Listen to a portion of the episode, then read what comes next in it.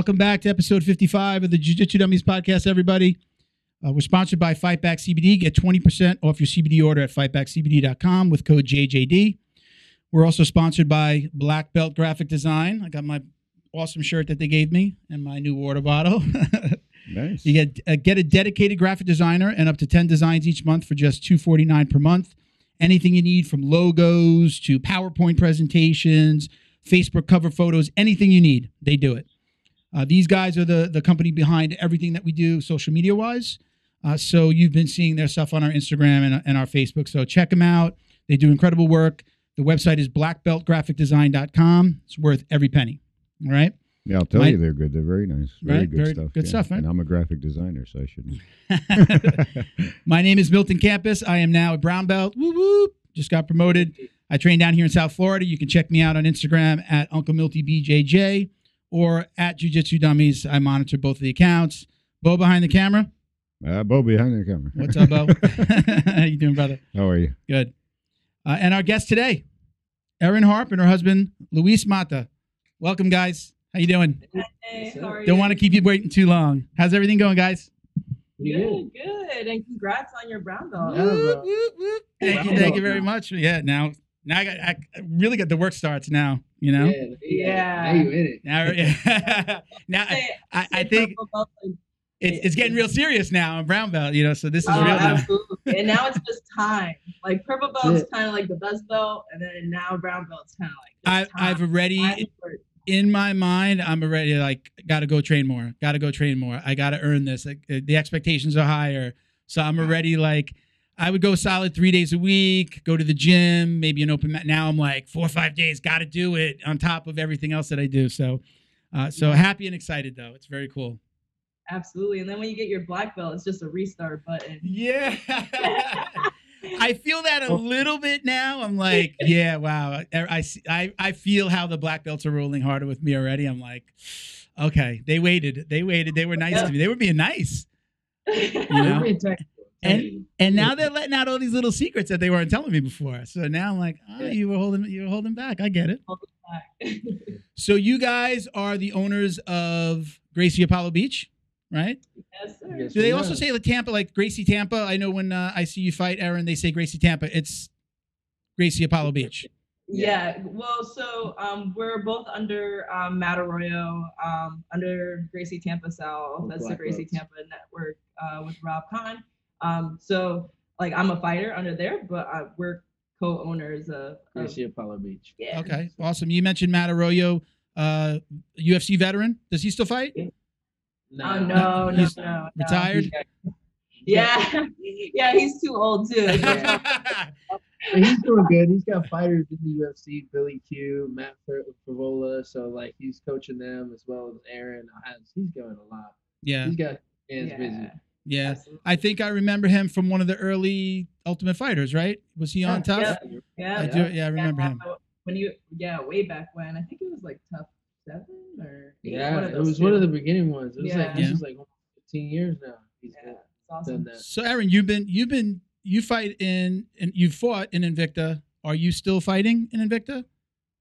Yes, uh, I definitely want to um, get back into MMA. Uh, just this year, it's been huge opportunities uh, for uh, pro jiu-jitsu grapplers, um, especially with who's number one. Yeah. And um, that was my main thing with MMA. I was like chasing, you know, chasing money. Um, but my heart is always in jiu-jitsu. So now there's more opportunities. I've been more on the jiu-jitsu mat than the cage, but I'm definitely going to be um, back into MMA very soon. Isn't this amazing? I, I feel like this is an amazing time to be a jujitsu practitioner and a competitor.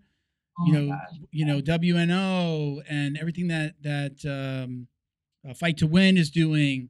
It's like we- I can make some. uh, This is a profession now. You can be a professional jujitsu competitor and actually make some money.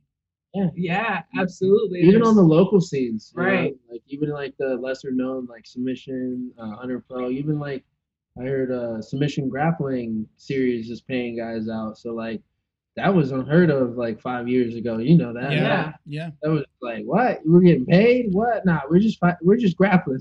I just got the FloGrappling app, app last year. Like, so I was I was training.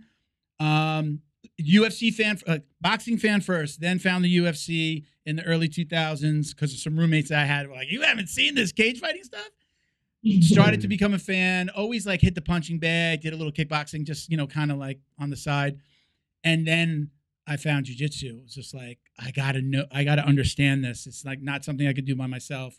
Friend of the family opened a gym. The rest is history. Like I'm seven, eight years later. So, but yeah, even just a couple years ago, it just it didn't feel like it was like this. You know, it No. just wasn't. You Absolutely. you might get a couple of bucks to go out, but you had to be super active, travel a lot, stay on the road, right, in order to really make money. And it's just not That's like that now, right? Yeah. Yeah, yeah. We're super grateful for all these opportunities, Yeah. especially for female grapplers now too. You know, there was there was never um, cash money uh, for like absolutes or super fights for for women, and now you see more and more girls competing and um, getting those accolades that men get now. It's awesome. Yeah. So let's talk about that a little bit. You just did the the the WNO. What would, what did they call that? Was it a, a championship series or I, I forget the exact name of it? Yeah, yeah. It was the yeah. number one championship. You are correct. Okay. So something like that comes around.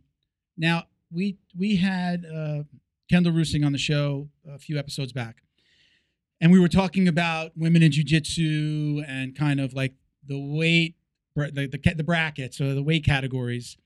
Is that is that changing? I mean, because I mean, you know, there was this huge right. Uh, was it Amanda Leve kind of that you took a shot at uh, at Gabby Garcia because of the weight? Like you could have fought her in this, right? You could have Right. matched up with her.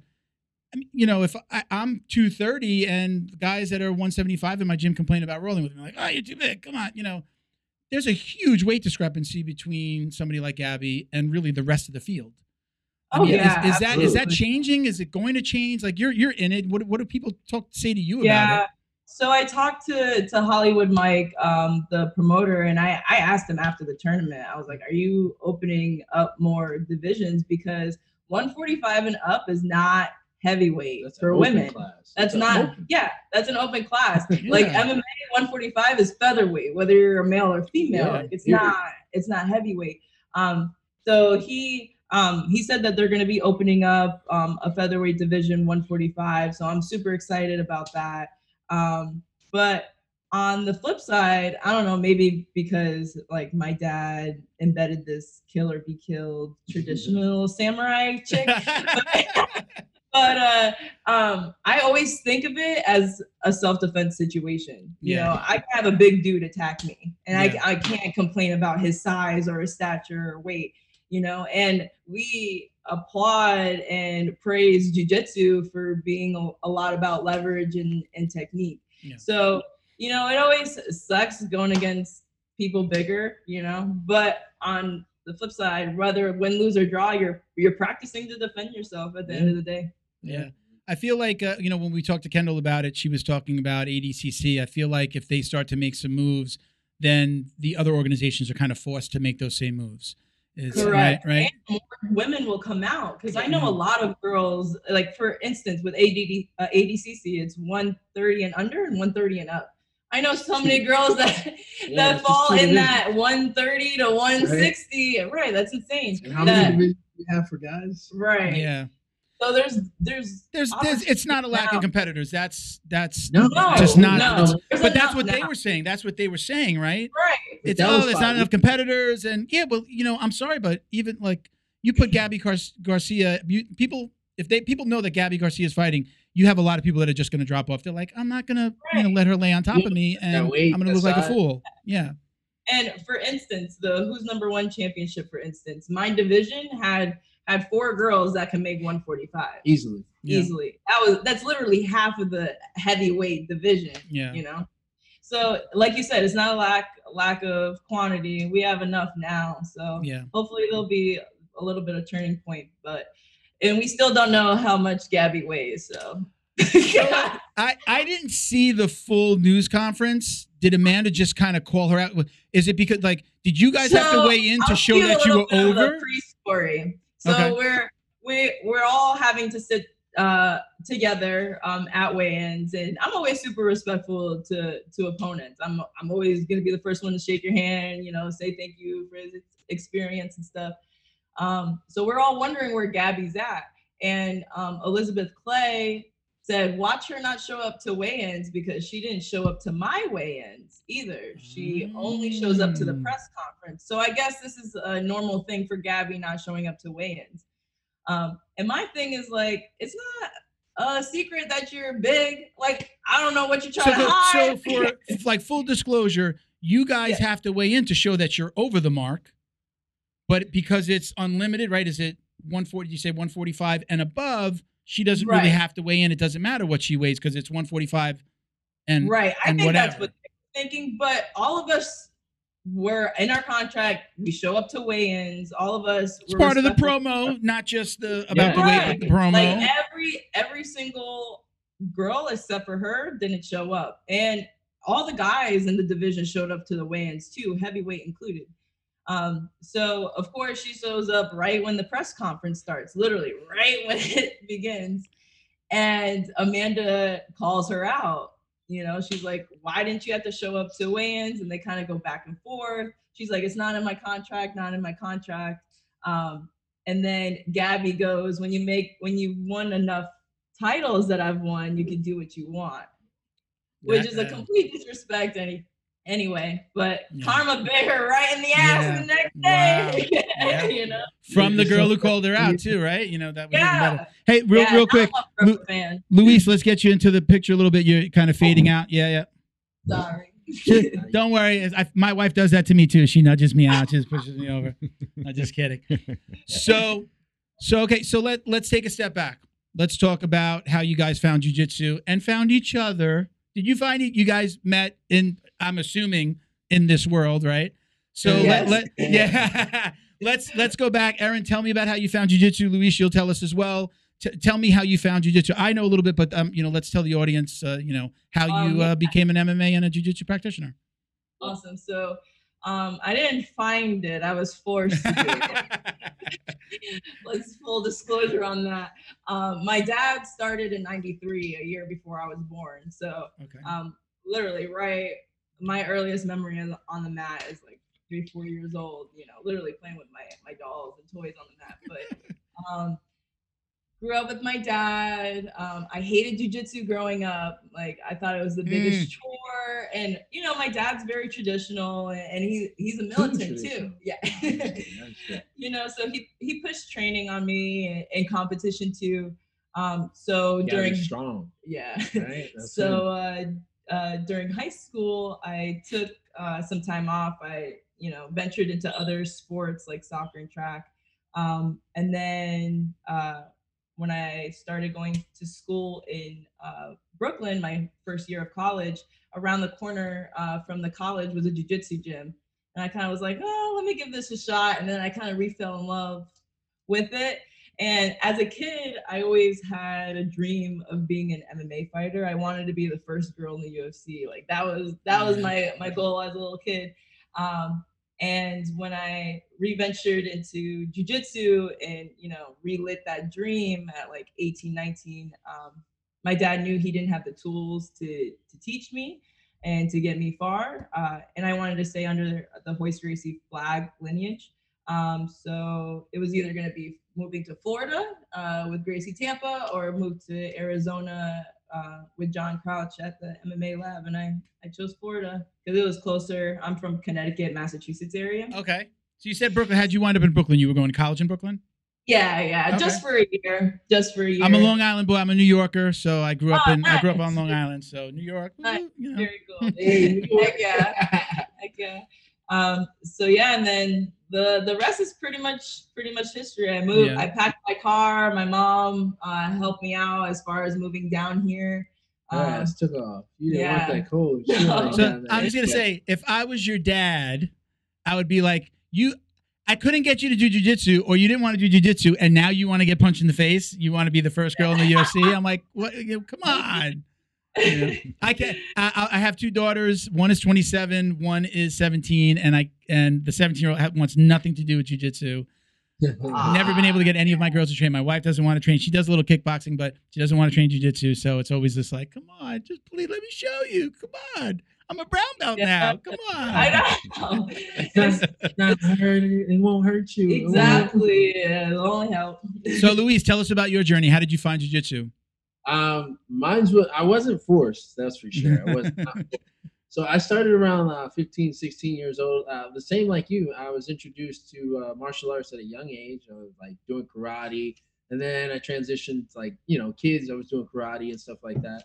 Then I transitioned to boxing, uh, teenage years, and then from there I was. Uh, my uncle kind of influenced me and told me he was like, "Yo, you know who the Gracies are?" And I was like, "Who are those? Some chicks? Oh, okay, cool. I don't want to." train with some girls. He was like, nah, nah, nah, nah. Go look up the Gracies. And then I got together with like like Erin said, uh, I, my first instructor was Ryan Dykart. He was real traditional, and he was like trained with Royce and did all that. You know, he was real like academy traditional. So everything I did was real self defense. And then just like her, I wanted to get venture in MMA, and we had Gracie Tampa here, Matt Arroyo, Rob Kahn, and stuff like that. So I was kind of venturing here and there and training up until purple belt. And then Erin like strolls in and we kind of met training on the mat. So she's like, yo, I'm training at Gracie Tampa. And that was it. That was, I was like, that was like my little sneak in, you know? I brought him to Gracie Tampa. So. Ah, So, Usually you hear the guy brings a girl. Yeah, but- no, sure. she, was, came, she almost like broke my foot too. I didn't know who this chick was. Oh yeah, so so to the story of how we met. Um, the first year of me being here, I would I would train everywhere, and um, he was training at Ybor Ah, City Jiu Jitsu at the time, and uh, they have a well they used to before uh, COVID all kind of ruined it, but they had a uh, a uh, common ground open mat on Sundays where uh, people from all over yeah. all gyms all over would come and cross train together Sometimes people from Brazil, some people from it'll be everywhere. Yeah, out of state. Yeah, you're know, rolls. it, it was pretty it was pretty dope um, for four hours straight of training. Um, and then uh, we met one of those open mats. I was a blue belt at the time. He was a purple, and uh, he asked to roll. I was like, sure. And of course, I wanted to see if I could beat him up because there's my thing. I'm not gonna date anyone that I could beat up. My dad has embedded that in my head. Like, you're not gonna defend you and your boyfriend. Like, that's not gonna work. So, What if I um, get tired? You know? no, no, no. anyway, um, so right when we hit hands, I fall for an ankle lock right away because I'm just 19 and super competitive. and, and I saw that he was like trying to go easy with me too. And then after that, he just like beat the crap out of me, like positionally wise. So I was like, okay, he can defend me too. That's fine. And uh, three months later, he asked me out on a date, and and that was it. Yeah, you know, you got to be sure when someone breaks you off like that. so how long have you guys been together now? Uh, a little over seven, Seven years. years. Yeah. Oh wow! All right, so we're going. Yeah, back. just got married this year. Um, yeah, Congratulations! thank Thank you. you. I'm I, I'm uh, uh two year two December's two years for me. I've been married. Hey. Ah, My first marriage, I had I was a young dad, didn't get married, but then waited till I was 46, 47 to get been married. married for 22 Yeah. Everybody told me to do it once. Everybody said you should do it at least once, so I figured I'd wait. There's no manual on life, so Yeah. My parents were together forever, never got married. Yeah. So when you guys in the gym, when you got, because I always like to understand like the dynamics between, especially when people are married, um, in the gym. Do you, you guys roll with? Do you guys train with each other? oh, absolutely. Because I know I know married couples that like we're not gonna roll because it turn it, it gets bad, or I'm gonna Yeah. she's gonna get mad at me for doing this, he's gonna get mad at me for doing that. So you guys train together actively and Yeah, Yeah, yeah, yeah. absolutely. Uh, and don't get me wrong, there's been times where we have like, you know, like get the hell off of me, get away from me. When you we know? were younger, Yeah. it would happen more. yeah, Um, now, really not so much, and we we treat each other like training partners. You Yeah. know? like just trying to help each other out. yeah, There'll be times where we get frustrated every now and then, but nothing serious. So what ha- what happens if you're at home? Fights happen. You're you're mad at each other, and then you have to go to the gym. Will you guys avoid each other? Like, will you not We roll with each definitely other? won't roll No. together. If we're if we're upset, we probably wouldn't roll. yeah, We'll yeah, probably we save probably just hang day. out. Yeah. Yeah. Just you know, we get more. I think if we we get fight we get into a fight at the house, we kind of more stand like, all right, that's it, timeout. Yeah. Don't come near me, and that's about it. And then we'll Yeah. And probably we never bring it into the gym Yeah. either. Yeah, I've had I've had times where I'll be like, "Yo, you want to roll?" and that'll actually de-escalate our little Yeah. argument that we had at the house. So Yeah.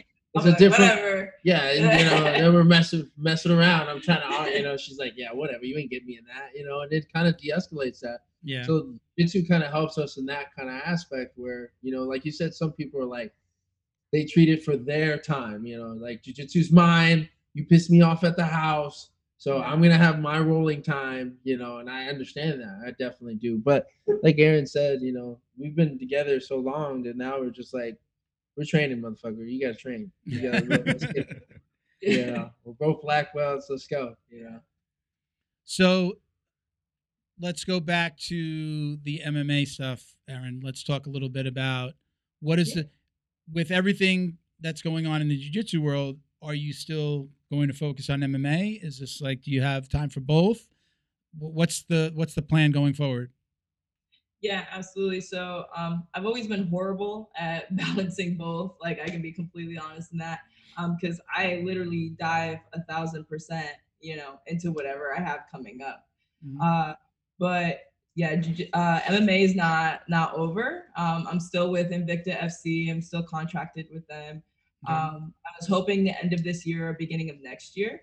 Um, I am going to be fighting in a different weight class. I am going to fight at 145 instead of 35, um, just so I can stay at a more natural weight and, it, and it's more healthy cut. She's Um, so damn stronger. Yeah, yeah, absolutely. I mean, we're, we're, we're learning that more and more now, especially like, you know, I, again, I follow the UFC more than anything. Um, they're real. Everybody's realizing that I can, why am I cutting? I go in weaker. I think I'm going to be stronger. I'm not. I'm actually Right. hurting my performance. Let me stay at my walking around weight.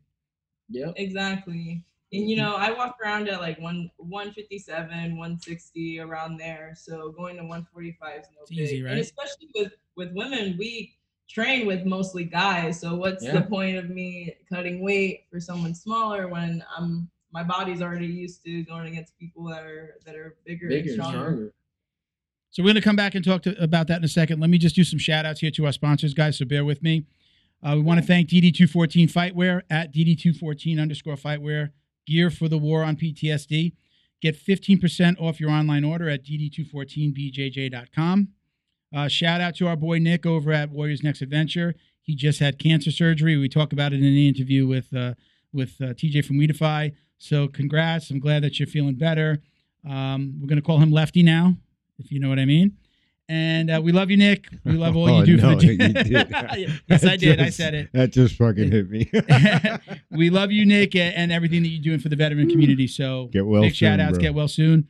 Uh, huge shout out to Flow and Roll. I think you know Flo, Sean from Flow and Roll, right, Erin? Yes, Are you guys? We're Yes. wearing we're actually wearing the Yeah, shirts. all right. Yeah, Yeah, he's one, Yeah, he's one of our biggest supporters. We love him. He's been a sponsor of the show for for well over a year. I think almost the entire time we've been doing the podcast, pretty close to the beginning. He's always done something with us, so we, we love him. Check him out at flow underscore n underscore roll on Instagram. Get 20% off your online t-shirt, rash guard, or gi order with code JJD at flowandroll.com. And I always tell everybody, check out their Instagram. He's already showing his gear for next year, but they do incus- incredible custom work, which is what right he does for you guys. Right, I'll customize something for you, Jim. Uh, don't forget to like, comment, subscribe, and share wherever you're watching or listening. If you're watching us on YouTube, don't forget to click the bell, and you get notifications each time we launch new videos. All right. So uh, thank you guys for sticking with us. All right, back to let's talk about what I know was a hot button issue when we first spoke, Erin. I know we want to like uh, we, you were going to come down. By the way, but you were going to come down. Car broke down. Right, you had Yeah, a car yeah. issue. I Yeah. canceled last week's Well- episode because my car broke down. My battery died. I, I thought it was the starter. I couldn't get here, so it happens. I know. So we had to cancel last week's uh, uh, episode with uh, with the guest that we're going to rebook. So been there.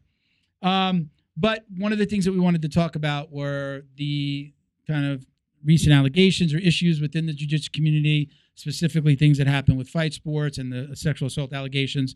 Um, so, you know, where where does this leave us? I, you know, just because it's like out of the news cycle doesn't mean it's not here. It, it's not still happening. What are your thoughts? You know, what do you have to say to young girls out there that are training and, and their parents? So I'll, I'll give you the floor. Yeah, absolutely. So um, lately, we've been um, we've been really uh, being transparent with our students about the um, all these allegations because most of them don't even know about it. Mhm. So we've not only we start home first, so being completely transparent with our students, um, always week to week being open and making sure that our academy is a safe space for um, people to come to talk to us. Um, but I'm just completely baffled, honestly, that most high level competitors aren't speaking up about this and people are still taking pictures with cyborg and wagner and maggie like nothing happened Mhm. you know or that they didn't they didn't have close relations into like the involvement of of this conflict Yeah. um so you know silence you know causes more harm than good Mhm. and um, hopefully you know especially with the help of this podcast and others if we keep on talking about this more people will be aware because you know i'm sure uh, i'm sure a lot of people still don't know Yeah, I, I'm not sure if you followed what what happened here. Uh, I trained at Fight Sports Coral Springs in South Florida, uh, about an hour away from the Miami location. We have never had an issue at our gym that I've ever been aware of, or with my coaches. I have a husband-wife team as well. I don't know if you know Felipe and Sofia Amarante. Uh, they're Oh, yeah. incredible. I love them to death. Uh, but I had to come out. I, it was. I couldn't walk into a Fight Sports gym and train knowing what I know, being the father of two girls, uh, having a family member that that has been a victim of sexual assault. Exactly. How am I going to look these people in the face and Right. say that I'm going to support something like this? So it was never about my gym, uh, but it was about the system. And again, it was you know being able to look my family in the face and and and say, you know, they would have probably never heard of it, had never heard anything about this because they're not in the jujitsu world. But Yeah. I knew my conscience wasn't going to let me. And uh, one of my co-hosts, Miguel, we went online. We did a video. He had just gone from my gym because he moved. He went from my gym in Coral Springs down to Wagner's, down to VRMA. And um, you know, he saw Marcel in the gym, and he didn't know anybody. He didn't know. But then when it all came out, he's like, "I, I saw this." He has, he had two kids training in the gym. Uh, his daughter, uh, uh, Miguel, has a son and daughter that train and, and love it. And he just, I, I can't melt. I can't go back. How, how am I going to talk to my wife? And as she's learning, as I'm telling her what's going on, he's like, I can't go back. So we both, we both took a step back. Um, I called my coach. I don't know if I've really gone into this specifically, but I called my coach uh, on Facebook because he was in he was in Brazil on vacation, and I said, "Listen, I'm about to put out the statement. I want you to be the first to know." And he was like, "Milt, you do." You know, I explained to him why, and he said, "Milton, you do exactly what you feel you need to do." Um, and at that point, I already knew that he was going to make a rain. He was going to take steps to step away from fight sports as well. We've changed our the school's changed names. He's gone out basically on his own. Uh, I guess we would say we're like unaffiliated right now. And I was very happy that he did that. I knew before I put out our statement that he was going to do that. Uh, so when I put out the statement, I didn't uh, let him do. I wanted him to do it. Let him, you know, make his own announcements or what have you. So we we stepped away. We went, we made our announcement, and then, you know, nothing but support. You know, I don't think th- the only negative comments I saw were people that were fighting, maybe like in the chats and in the comment sections, but nobody you know, look, everybody has. I I've taken no shots at anybody that's decided to stay, but I feel the same way that that you do, Erin. That you know, it's very hard. How do you support? Something happened, but then you supported the person that did it, and you brought that person around, kids, family members. When you know this person's broken the law, not only broken the law, but I mean, you know, essentially groomed a young girl and then assaulted her. You know, and if you really read the story, at least on you know on the Marcel, uh, you know, issue because there, there's more than one uh, with Marcel. You know, he's giving her alcohol and then you know he's he's raping her. So, you know, I we have I don't want to say we're at the forefront, but we're so you know we've got a decent sized podcast now. We've got a good following. Why am I'm not a competitor? I'm not you know, a face in jujitsu. Nobody knows who the hell I am. Why are more people not coming out and saying things? It really bothers me. to the point where I've even had conversations with some people that's that came to me and said, "Man, you really feel like you should have come out like that?" And I was like, "Yeah, I, I stand Yeah. by what we said. I, I don't care." If you don't have the balls to come out and say something, it doesn't mean that I'm not going Right. to. I'm, look, and, It doesn't part- mean it's wrong to Yeah. either. No, You I don't know. Like, why is it so bad? I, I hate Yeah. that because I'm always standing up for like the Yeah. good fight. People are Yeah. always bashing me for it, and it's Yeah. just like, wow. there I I get this. There's there's a little thing that I get here. I'm not saying it's right, but I get it. There are a lot of young people in jiu-jitsu. I'm 48. I've got one, you know, 27 year old daughter. I've got a 17 year old that's going to school, it's going away to college next year. I could give a fuck what anybody thinks about what I say. I'm too fucking old to worry about some little kid, some 17 year old's gonna be like, why are you coming out against Wagner? And this didn't come Yeah. out against anybody. I came out in favor of doing the right thing and Right. saying I can't support something that's done something like if somebody did something at, at a location, okay, great. But what happened in Brazil at the camp? You know, Right. two allegations, cover ups. Like People now you want to come now Yeah. you want to come out and say, yeah, that was bad. Okay, sla- I almost understand the Wagner side of it. Again, it's like, you know, Wagner, he let him in the school, but he hasn't been named in like these other things. But to be part of a group that forced a girl to drop charges in Brazil, you know, that I was done at that point. That was like when I heard that one, I was just like, oh, That oh yeah, this I'm done. I'm done. I could say, okay, you messed up and you made a mistake. But when I heard like they, you know, a group of, of people forced this girl to drop the charges in Brazil, that's when I was like, I'm out. That's it. Done. Yeah. There should You be no issue. People and not just- separating yourself. yeah, there from should be the no issue. People separated. There should be. Yeah. I don't know why there's an issue, and people are bringing up that you know that you're separating for your own good. You know what I'm saying? And like, and there's morals here that we all see and realize that are completely fucked up. It's completely Yeah. wrong. Yeah. I think in Yeah. jiu-jitsu we have a lot of like the superhero syndrome. Yeah, the, the Yeah. knight, you know, Uh, like and, and you know, such cult and loyalty falls Yeah. behind that too. Absolutely.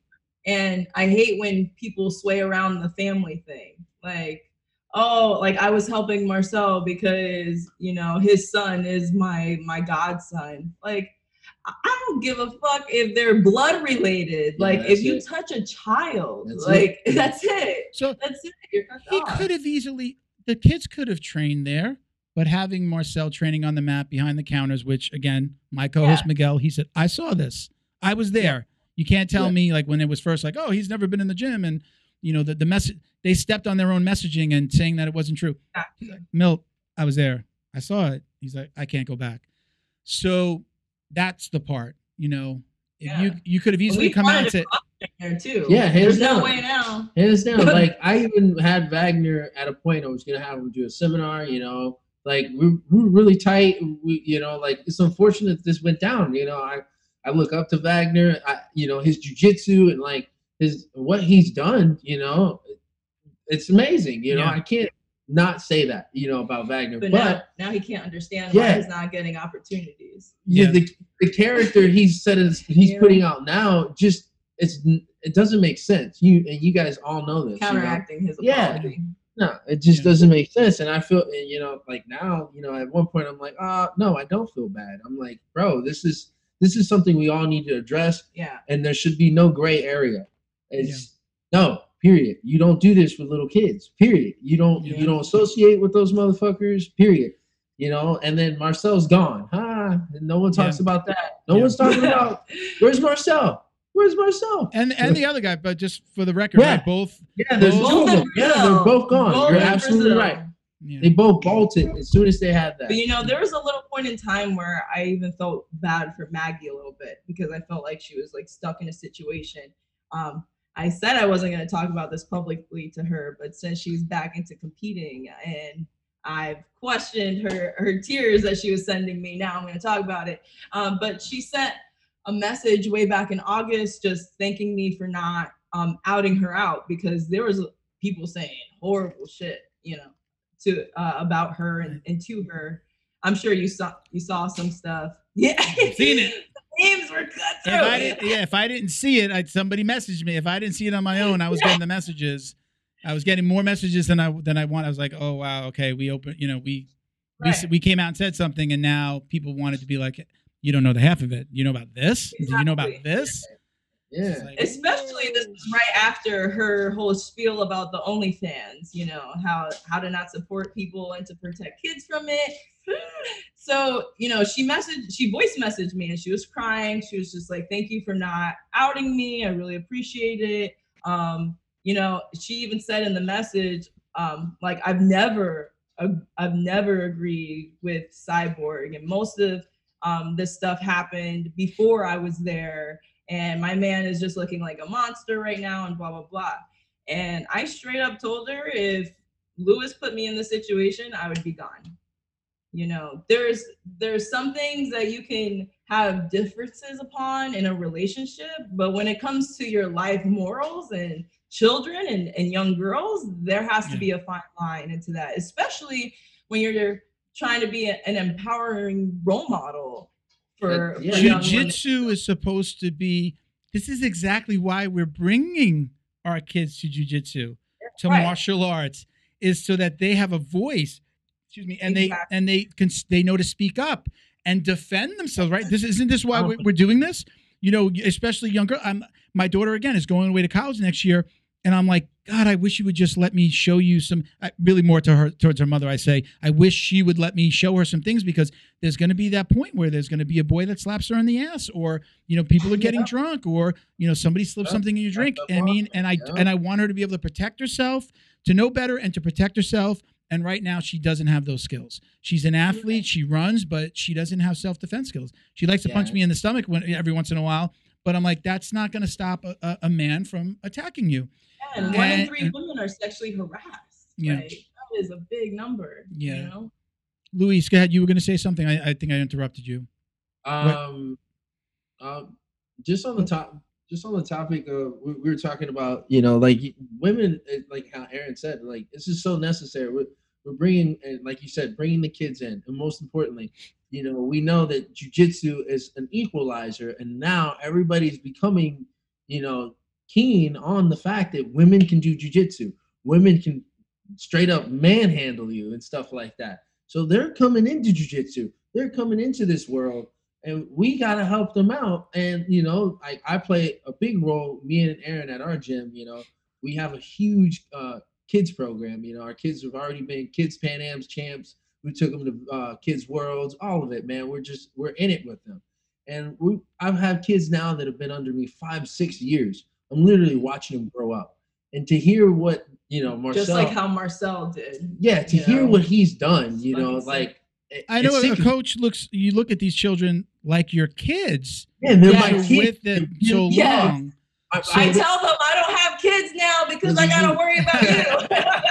I really do. So you have to question the mentality of somebody who's willing to, you know, you train somebody for four, five, six, even longer you- and abusing years. their power as an instructor too, regardless if they're a minor or you not. know? You're abusing your your It's not okay. An instructor has power. You Like- do. You have, and, and you have power in your voice. You know what I'm saying? Just right here, just speaking to them, and you've seen it. You know, like in our experience, parents will come up to me and Erin and be like, "Yo, can you talk to so and so? You know, you guys, you guys just say a few things, and they're like, "All right, I'll Right? get done." They're, they're more scared sometimes to disappoint coach Yeah, than yeah. they are to disappoint their parents, right? Because they know what they can get away with the parents. I see it in my gym too. Sometimes the kids are like, when Professor Felipe talks to them, They're like, It's "Oh, gold. oh, yeah." oh shit, I fucked Oh, up. I can't. This exactly. is no. I'm gonna get in trouble. Don't tell. Don't tell professor. Versus, you know, it, it's the old school like, my, wait till your dad gets home. Now it's like, wait till I tell professor. Yeah, Yeah. and we have it all the time. You know, I've had my parents come, Coach, can you discipline my students? This is, I mean, you know, my kid. This, is, and Yeah. that. All right, yeah, I got you. 'Cause, you know, like you said, they look up to us. They absolutely, and we're giving them a foundation of confidence, of self-discipline, a new outlet. You know, Mhm. and like me, I, I'm a kid from like West Tampa. I didn't have shit. Jiu-jitsu was everything for me. It literally got me out of fucking the hood, got me a gym, got me so much. That Yeah. cool girl, you know what I'm saying? Like so much. But and now what Marcel did and all these other fight sports instructors, they literally took not only their love of jujitsu, but their their whole childhood. away. yeah, the confidence away, you know, like unfortunately, You know, I know one of the girls they don't train anymore, and she was talented. The girl was She on was so everything. good. You know, you know, I, she was on all these promotions. She could have been right there with Erin on who's number one, this, that. I, I she she was there. She was at that level. You know what I'm saying? She doesn't even train no more. You know, and that's that's what's gonna happen. Hey everyone, thanks for watching. If you're enjoying the show, please help us thank our sponsor at Fightback CBD. We couldn't do this without them. Head over to their website at fightbackcbd.com. Check out their growing line of CBD products and find the solution that's right for you. That's fightbackcbd.com and get 20% off your purchase with discount code JJD. Also check them out on social media at FightbackCBD. Now back to the show. So what what's the answer? Let's talk about the answer on different levels here. So let's start with the gym level. At the gym level, what should gym owners, professors, and coaches be doing differently inside their gym? So what we ha- have um, established in our gym is um, not only having like our code of ethics with our instructors Yeah. um, and like having them sign contracts on it, but also just with students having a same gender policy with private lessons and with kids always make sure they have a partner Yep. they're never just working with, With the an coach. instructor or Okay. with a coach um, i will never teach uh, a man in a private lesson Lewis will never teach a woman in a private lesson. You know, if you don't have a high level female grappler to be an instructor, find one. There's plenty now, and there's plenty of girls that would love to teach or, too. or you know like erin said you know if you don't have that op- you know that option right you you have two people there. You know you you don't single yourself out. Don't put yourself in a position now that's what we have done. We've never i never want to be you know we have cameras in the gym as well but you never want to be just alone. You know we, we don't want that anymore. You know if you're doing privates it's always good to have another person do the private. So coach can be there hey do it this way do it that mm-hmm. way. It's just perfect. Mm-hmm. And you have someone at your level you're sa- you know not doing it you know imagine me a black belt me and erin are 150 plus with 10 12 year old kids even 15 year old kids you've seen that have a difficult time with older adults. Yeah. so yeah so that's what we keep it real traditional in that manner.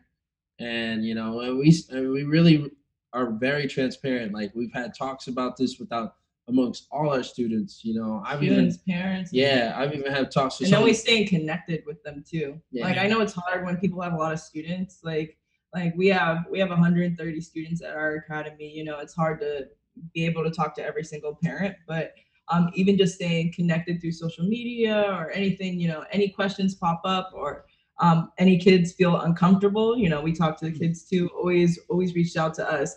Like I was so cringed by the Marcel situation. Like literally the next day, I went to like my my teen girls. I'm like if anyone makes you feel uncomfortable you come talk to me like immediately. Like promise me that promise me that you know i was i was so freaked out about it. But later later down the road which i would love to see in the actual jiu-jitsu community is um maybe a like i know this is a stretch i doubt this can happen but maybe like a hotline or organization that girl wherever gym you train at if you don't feel comfortable going to your instructor, you know, because they might not, they might think their instructor might brush them away, like the situations that happen in Texas, Texas, when yeah. they try to cover it up. Mm-hmm. So maybe having an organization where where girls can go to and you know the organization can do something about it. You know. So that- have you guys heard of Safe Sport? No. You guys got to check out Safe Sport. So there's an organization that exists uh, in really in response to what happened to the gym, the Olympics gymnastics team.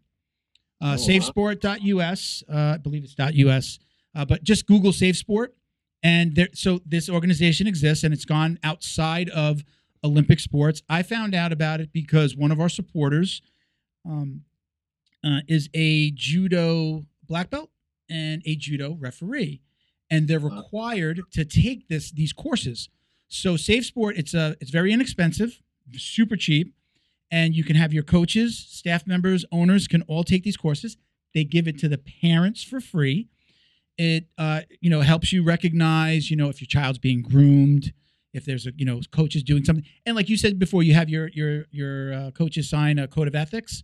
This would take that to another level. You would get certificates, and it trains your coaches and you. So everybody starts to be conscious of what to look out for. I haven't done it myself, so I'm probably not doing it all the justice it deserves, but it exists, and they have the hotline.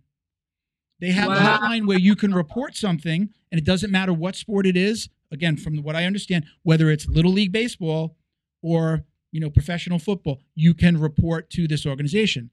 So again, it exists. A lot of people didn't know about it. I've posted about it a couple of times, and I was like, oh, "This thing is here. It's not the answer to everything, Right. but it's a step in the right direction." and it's a tool. Yeah. Yep. So how do you guys feel about uh, Cyborg came out and fu- like officially announced his hotline? What did did you read about that? I think uh, face. did you read? Did you see that? Did you read about it at all?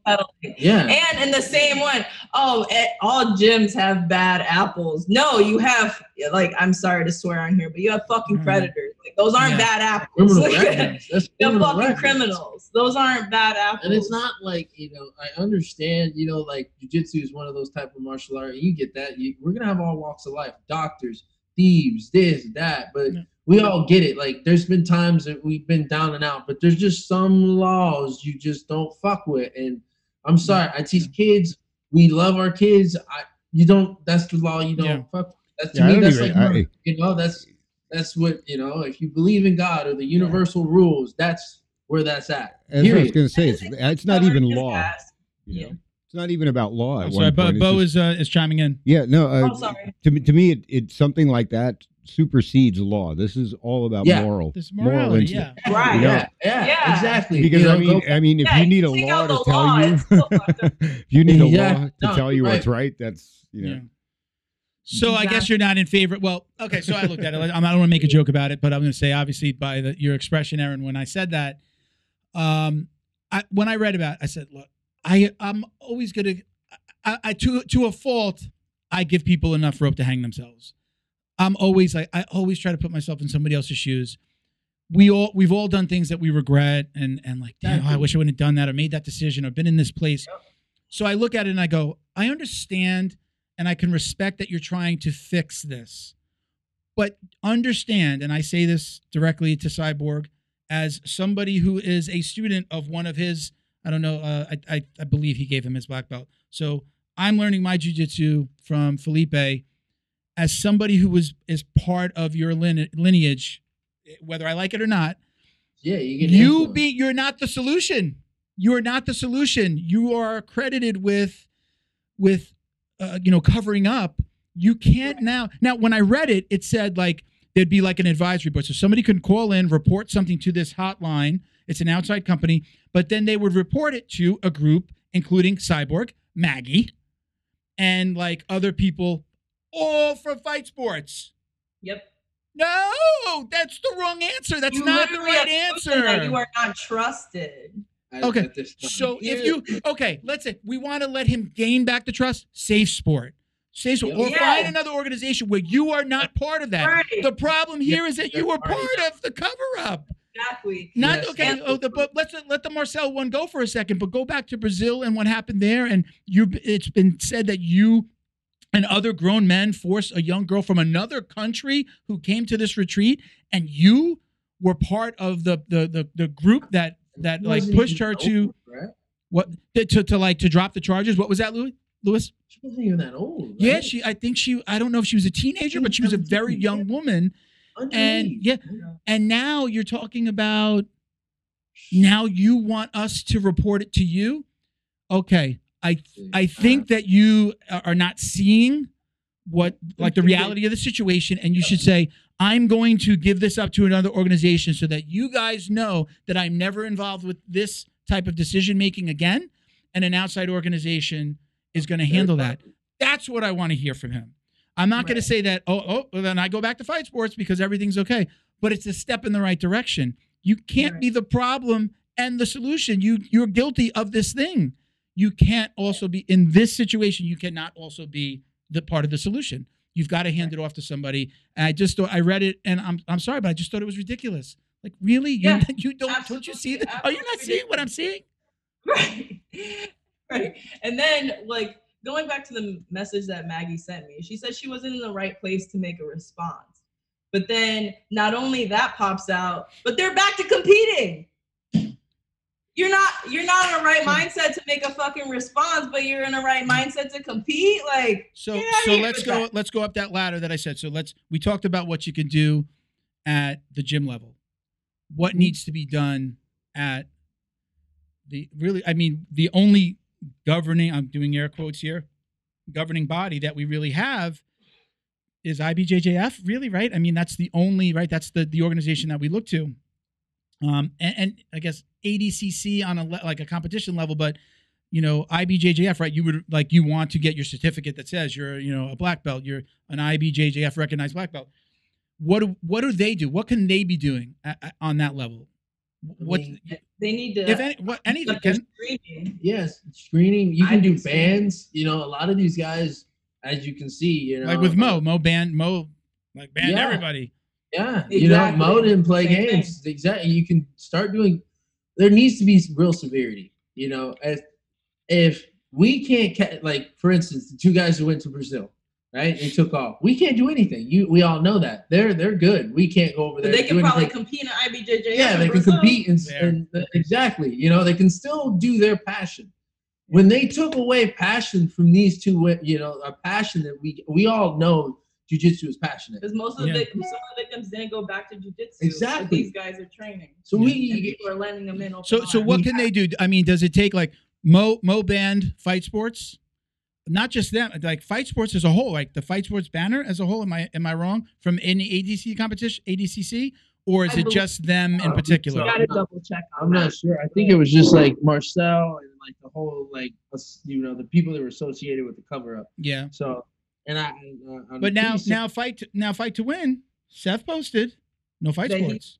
Yeah, Oh, yeah, no fight yeah, sports. no No fight sports. I saw that the day after he, he was on a podcast, um, and he said he wasn't ready. It was kind of like he, he said it's a guilty till proven in, innocent situation.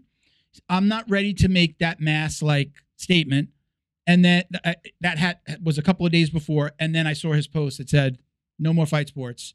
So Right. I mean, is that is that the answer? Is that the answer? Is that Uh, I, I punishing say- everybody is the punish, punishing everybody under the fight sports banner is that the answer I think They're okay with it. Mm. yeah. I mean, at the end of the day, They're, they're, okay, with it. it. You got to think about it. And It's if it severe- happens again, you yeah, know, it's a and it- severe it, might not come out now. It might be more secretive. It's a, it's so severe. This is something that we all need to like. Kids I feel like talking people are rationalizing the severity of it. They're like, oh, it's already settled with and stuff. It's Or it wasn't all fight sports. It was Yeah, only so- a handful. Like we all have to we all have to march together in this. And if you're not, that's the problem.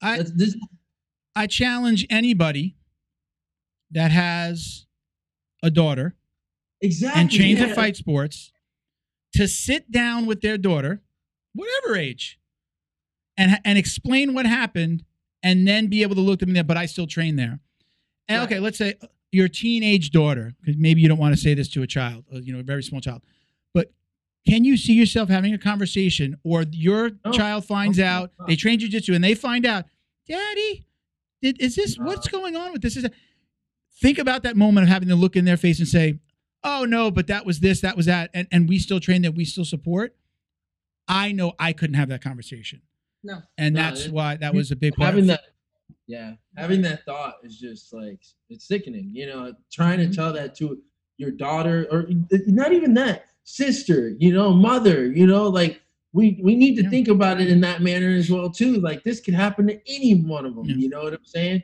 and like we've just- we've said uh, we've said on the show a lot.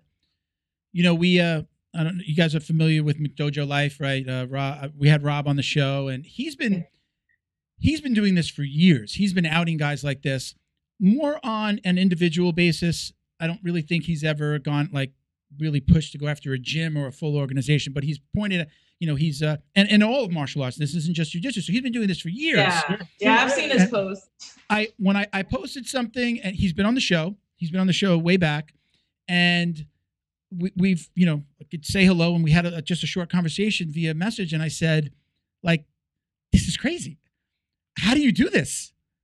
you know how this is like he is his spends his life exposing fake black belts, predators, rapists, you know, just Mc, McDojo type gyms that sell belt. I'm like, how do you how do you deal with this? This is crazy. lot of work. Like you know, hats off for you've been doing this for years, Yeah. and like this is just like coming out. It's just like for him, in my mind, I'm I'm gonna speak for myself, but I'm gonna say in my mind, he's just like, yeah, this is we see this every day. I'm getting these messages every day. We've known about this stuff. This stuff is, you know, things that happen. It's not, it's not just fight sports. So I was gonna say, we say, we've been saying on the show, this isn't just a jujitsu problem. This isn't No. just fight sports. So we've we said them, Yeah. you know, not This is targeting fight sports. This is not a martial arts problem. This is a societal problem. It just so happens that we we're in jujitsu, we love jujitsu, and we're seeing it in our world, and we need to cut this out. We need to take Yeah. a scalpel and cut those people out and get them the hell out of this world. Yep. So again, I go back to do you know it you know does is Mo saying that they can't fight in ADCC? Is that the answer? Is uh, the IBJJF coming out behind them saying something? Is you know uh WNO right? You know FloGrappling WNO. They're still they still have them on. Yeah, Right? they're big. They're still on the cards. They're they haven't come out and you know fight to win. Hats off to Seth. I think it was a step in the right direction. You know, again, do you punish the whole team for something that happened. Well, right now, if you know, I feel like it was the right thing to do. Yeah, you know, Yeah. it's it's uh and you It's a know severe these promotions are they favoring morality or are Exactly. they favoring like how uh how famous someone is and their competition level and um, this person's gonna make me money or more views having them on you Yeah. know? People have to have that serious talk. Like i honestly don't see ibjjf going aside and doing anything. I think And- they're money hungry anyway you know? So i don't think they're gonna they're gonna dispose fight sports because they have so many competitors going under them anyway. Yeah. um, so it's just sad people people got their morals out of whack and they gotta recheck We their really do, really do. And like you said earlier, we all have to march together in this. It's not uh it's not no like we're against this group. I'm not. I'm not. I actually really respect some of those fight sports black belts. I know personally, not just Wagner. I know a lot of the guys over there. You know what I'm saying? That I I, I look up to. They're they're highly you know talented guys. But like like you said, this is this is a march against you know, societal is- issues Yeah, exactly. And we all need to come together in this and cut this shit out. This shit needs to stop. All right, and, and it, it just it really does, you know. And it's crazy, like you said, it's been happening for years. I mean, I've heard this. Like, there's there's fucking movies that make fun of like parodies of like kung fu and shit. Um, getting kung fu teacher touching a girl, you know. That needs to stop. Like, period. And and everything, you know what I'm saying? And and I agree with you on that aspect. when I you know I see stuff now, I, I you like uh watch TV shows like Netflix. You could watch a TV show from the '80s, the '90s, and I hear the things that are said, and I'm just like, "Ooh, man, you could not say that now. You Yeah. couldn't be a show right now and say that. You know, just the, the comments that are made, or the you know uh, somebody touching somebody or slapping an ass the or something that's just like, whoa, you can't. There's no way that that you know cuts the mustard now. You know, so it's it's a different world. I, I think that you know, well, I, I'm going to say this. I have heard rumors that there's a New York Times article coming out. Am I the only one? Yeah. I No. understand not there's. the only one. We've seen Mo uh, posting a lot about it. That um, That's that's this is gonna be a supposedly- big story. My assumption was because he was posting about it that he's probably been interviewed for it, so that he knows it, he really does know it's coming, or he's in contact with the girls, so maybe the girls. So, like I said before, I've had some people say, like, really, you know, you really think you should have come out like that? And I'm like, yeah. yeah, and they're like, well, what's what's really changed? Well, they lost at least four gyms down that I know of down here. I know of and have had conversations with people like kind of second and third, you know, slightly removed from gym owners that are going to leave. And this article is going to come and it's going to shed a whole new light on something that, again, they think, you know, certain people think has gone away, or it's like, yeah, this happens. It's going to happen. You know, it's like the Me Too movement. It's it comes and now you don't really hear about it. Well, guess what? It's not over. And Exactly. who knows what else is going to come out and what other allegations are made, but guess what? It's not over. No. right. You know, And so- maybe this might open the door for even more stories. to yeah come out. and the consistency of us Yeah. keep voicing and keep you know i that's one thing i really hope people start doing just keep voicing it keep being consistent and persistent about you know this needs to be a stand this needs to be a change like if we just you know like for a month or two you know i, I did see that a while back when that happened with one of the girls because we were talking about this down here a while back, four or five years ago, when it did initially happen, we were, you know, blasting about it and talking about it. You know, I even told Erin a while back, you know, one of my black belts, Spencer Mummy, you know, he was like an advocate about it. If you guys know Spencer, Spencer does not play. He is gonna yell everything on Facebook, Yeah. Instagram, and he doesn't give a fuck how he says it. Yeah. right. He's a And- character. uh, it got to the point where you know he was posting about that, and you know I knew Fight Sports was upset with him. They even said he couldn't come over there, and I told Erin, I was like, "Yo, they know I gave that man his black belt, so I know they're gonna feel a type of way because he's constantly blasting about it, and it needs to be done. It really does, and it's consistency Yeah. matters. You know, Josh Leduc was doing it for a while." And you know, like we were doing it, and no one really talked Those guys about over at Gamblers are raw. They, they don't give a fuck who, who they they offend. I follow them. I'm like, I see some of the stuff he posts, and you know, oh my god, it's like They're wild Yeah. guys. They really and not are. just outing that. I think um, a lot of people over sexualize jujitsu too. I don't know if you've seen my recent post, me getting into this, uh, you know, argument with this porn star that was literally doing like, tr- yeah, doing, uh, yeah, yeah. Look so- porn star. So backstory, so, up. so backstory, jujitsu me. I don't know if you ever followed that profile, but What is it um, called? jujitsu memes. Yeah, like a, Oh, it's pr- a- I mean, I fo- I'm sure I do. I follow Oh. everything jujitsu. I'm sure. Um, right. So um, he posted this girl doing like this leg lock um, with like fishnets and, and stuff, and made like a funny caption on it. And I'm like, what the heck? So and he tagged the girl. I was like, this is a real picture. So I go on her profile and she's doing like very ex- like the explicit things with jujitsu techniques, like on stage putting guys in triangles, Oh, like wow. like in videos getting rear naked choked and you see you see Gary Tonon and uh, Gordon Ryan like commenting on her and you see a lot of jujitsu guys following her too so of course I say something and I'm saying stop sexualizing jujitsu like this is not this is not the place for it go to the beach. Go to go to the Yeah. you know be- Right. Be, a stripper and, And- do it there. You know? like again, I have no problem with her sexuality. No. What she does for a living, that's fine. You could be empowering all you want with it Yeah. without bringing jujitsu into it. exactly. That's Uh, all. so of course, Gary Tonon like shares it and write like calls me a Karen and writes that our sport already looks like sex. So how can we not sexualize it? And that was a huge red flag to me. Like we have these high level competitors hmm. like thinking sexualizing jujitsu is okay. I don't know about you, but I've never thought of jujitsu being sexual. I'm trying to choke and armbar people out.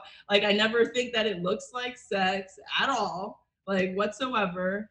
And my first thought was, do you think sexually when you teach women and children, Gary?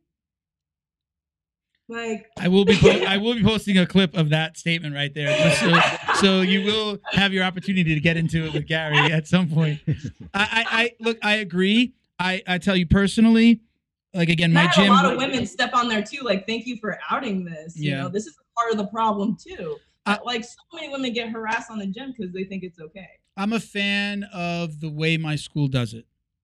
We have before all this happened, so this was before, so it was already going down this road. Um, we had a lot of girls that graduated from the kids. We have a strong kids program, so they were graduating from the kids program, you know, 16, getting their blue belts, and training with the adults program. It's like time to you get, you know, adults class, guys, 7:30. Um, so I, I, but they realized like, yeah, I'm probably not going to have that 16 year old rolling with Milton. And, and I have I've rolled with some young kids. I've had parents be like, hey, go roll with Milton, like 16 year old. Go. I've, I've coached a little bit in the past, but I've I've rolled with men, women, young guys, and and younger female competitors. Our school, as those girls started to graduate, they we started to put cones down the middle of the mat or down like a portion of the mat because we do have a lot of, of we have a huge women presence, a female presence because of you know Sophia, husband wife team makes people feel comfortable. Oh, so we start the girls started training on one side of the mat, and now we had a like a we have a, a large mat area and then we had a smaller area where we have like a after school care program. So they just kind of like took out all the rooms and we put mats in there. The girls train on that side and the men train on the other side. We're completely separated now. We were going down that road anyway with with the mats being separated, girls on this side, men on this side, and now we're just in two different rooms. And kind of a fan of it. Uh, we do on like today we do on weekends we call them like family open mats because so many parents train like their kids trained and then they got recruited and now they train. So we we kids on one side and then the adults on the other because there's a smaller group of adults. And in in that, if a girl wants to, like I rolled with one of our female coaches today, and I I never I never I almost never ask anybody to roll because I'm usually the bigger guy. Everyone is is smaller than me. Again, I'm like you know two thirty. So I always let somebody come to me because I never want to feel like a bully, like I'm grabbing somebody. So I've always been like that anyway, and I and that's the way I am with the females. If you want to roll with me, if you ask me to roll, then that means you're comfortable with rolling with me. We've probably rolled before, and I will roll with you. But I never go grab a girl. There's like Yeah. there's one really really tough girl in our gym that I'm like, come on, Flo, let's go. Yeah. You know, I'll grab her, but she can kick my butt all over the mat, like you can kick his, right? Yeah. So, so I like that's the that's probably the only female that, that I ever ask. Otherwise, it's if you want to roll with me, I'll let you. You ask me, and I will roll with you. But I'm Right. never going to grab anybody again. Being the bigger guy, and then okay, I'm going to roll with a 125 pound woman, you know. And I always pull guard, and you know, let let her work. Yeah. But but you know. I feel comfortable, and they feel comfortable. So they, if they ask me, we can roll. But uh, you know, I don't. I, I, I'm I'm very much a fan of the way my school is doing it. I'm not saying that every gym has to do it that way. We're just we just happen to be doing it that way now, and especially given the environment, I think it's it's good. Yeah, we Go kinda on do that something side crazy over there. Yeah, I know. I I, I absolutely I like that, and like and like Erin says, we, we kind of do something. We pair our similar. girls Yeah. together Yeah. in adult class. You know, I really We- like what you guys said before about the the privates and the coaching because that's where things can go wrong, especially if you have a predator that you're not aware of. Is all of a sudden they're doing privates, like you know, with the Marcel thing, or Yeah, was the Mar- one, one of one of the one of the predators. They you know No, they were away at a Submission Hunter Pro event, right? Oh, they went away to the right. Like first of all, never put your kid in that position. Never, as a parent, I'm never going to let my my daughter travel with a, a man by themselves. That's a whole Right. other issue. But Um, being put in that position where you, I like that you said you do not have males coaching female competitors and vice versa. I think that that's smart. It, it's where we're at, whether we like it or not. It's just where we're at, and you open yourself up to problems. And there's a business side to this, and then there's the love of jujitsu side. There are some of us who have turned this into businesses where you know mine is the podcast, mine is our you know our podcast store, yours is the gym, right? Yours is competing. Yep. If you want to put that at risk, keep on doing the same old. Keep on doing Yep. things the same way, and and it's gonna it's the bell will toll for you as well. Whether you like it or not, somebody's gonna do something stupid and it's gonna fall in your lap, or you can take proactive steps to to you know cut out that cancer before it happens.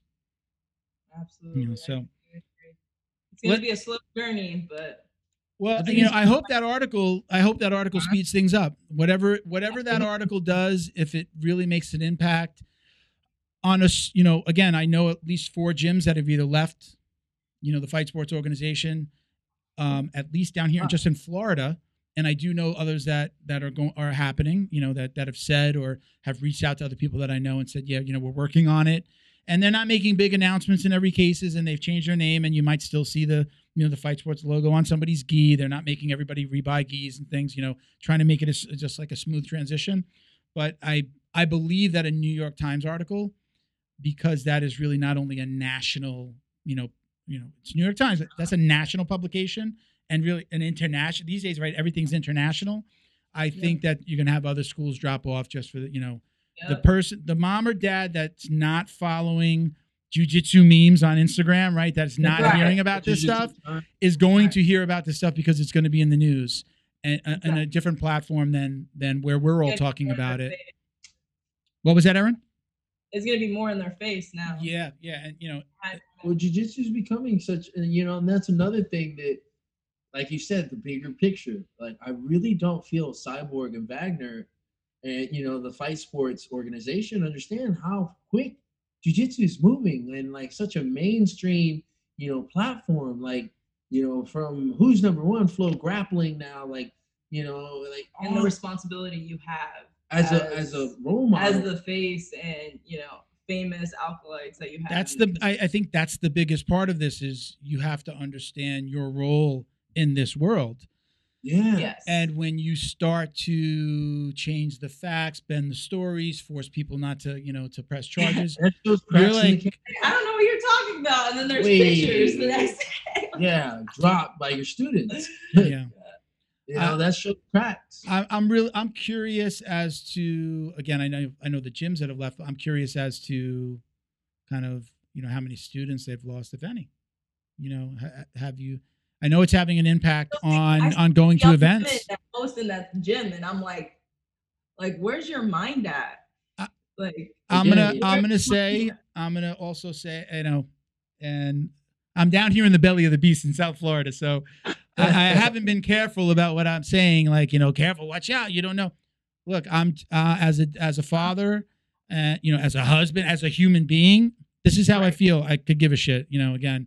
uh, Um, uh, I, I've unfollowed if I see something fight sports. I've unfollowed all the gyms. I made an effort to go. I, I'm just I, I every time it came up, it was it was making me you know like sick to my Yeah. stomach. I was just like, right. all right, unfollow, unfollow, unfollow. I've unfollowed anything fight sports, and if I see competitors come up, it's no slight on them. I'm unfollowing them.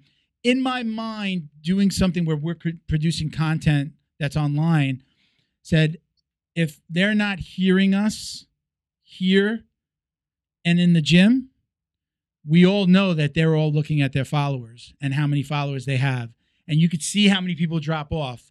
So there was a little part of my mind that said, you know what? even if it's just one, they're going to see that number go down. And I'm sure that I'm not the only one. So they see that number go down a couple times in a day and go, Wow. oh, wow, people aren't following me. And maybe that will have a little bit of an impact because we know, and, and er, you know, as a competitor, you know that, you know, your following is going to help you make money. I, again, I, I know this. I know this. I, I support uh, other competitors and, you know, that number equals the number that you can ask a sponsor for. And that Yeah. number is going to, you know, hey, are you going to have me come out and let's do can i am i going to do a seminar i i look when i when somebody tells me they want to come on the show if i get an unsolicited request i go on their social media i start to follow them i want to see how many followers do you have how long have you been doing this like I, i'm looking at certain criteria to say hey you know is this person worthy to come we're getting a lot of requests we have a lot of people that want i can't interview everybody and you know do i want to interview a white belt or do i want to interview a black belt right i want to interview somebody who's having an impact and and has a story to tell so I, I made that was a choice I made for myself. Unfollow, unfollow, unfollow, unfollow. And I'm going to continue to do that. And I've got different, you know, I've got to do it on every single, I've got to go across all five social media platforms that I manage, you know, all the Instagrams that I have for the, myself. But I've been, I've been doing that and make me feel a little bit better. And I said, you know, here, feel, if you're not hearing us here, feel this, see the Yeah. unfollows and, and I, I'm, I'm going to continue to do that. So I don't know. That that's my advice to anybody who's a little pissed off. When you see somebody, you know, on the podium with their Fight Sports logo, I don't know. Maybe unfollow them and and send them a message that way. Doesn't mean that you hate them. It doesn't mean that you, you know, it doesn't mean anything more than you're you're showing your disapproval, you know, of of what uh, what they're representing, or at least uh, you know the organization that they represent. So. All right, let's go into. We got a little speed round. I'm not sure if you've listened to the show before. We do a little speed round of questions. We'll let you guys both answer them. And um, again, I always call it a speed round. You can elaborate if you'd like. Uh, there's no pressure on time. So, okay. So, Erin, your favorite, gi or no gi? Ah, Gee. Gi. Oh, really? Okay. Yes. Luis, Can I say both? you can say whatever you want. What's your favorite? If you had to pick one, if you if Erin said, "Let's go train right now," are you grabbing your gi or you're like, "We're doing no gi, right?" What's your I'd say- preference? I grab gi. I grab the gi. Yeah. I started with the gi. Yeah, that's Yeah. how. I, that's how I- Same. Okay. We could do a lot of nogi now, but Yeah. we're, we're Transition.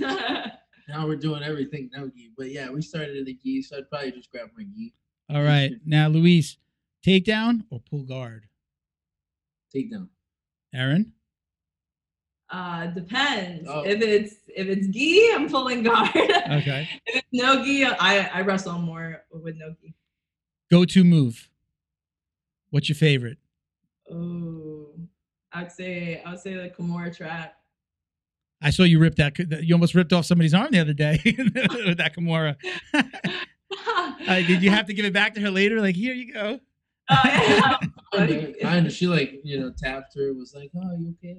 you know, yeah, with, with most people that have got knocked out the first round in the semis, you know, that came back the next day, they were very angry, you know, and, and wa- wanted to avenge their losses. So I Oh, was wow. one, one of the few people that showed up anyway.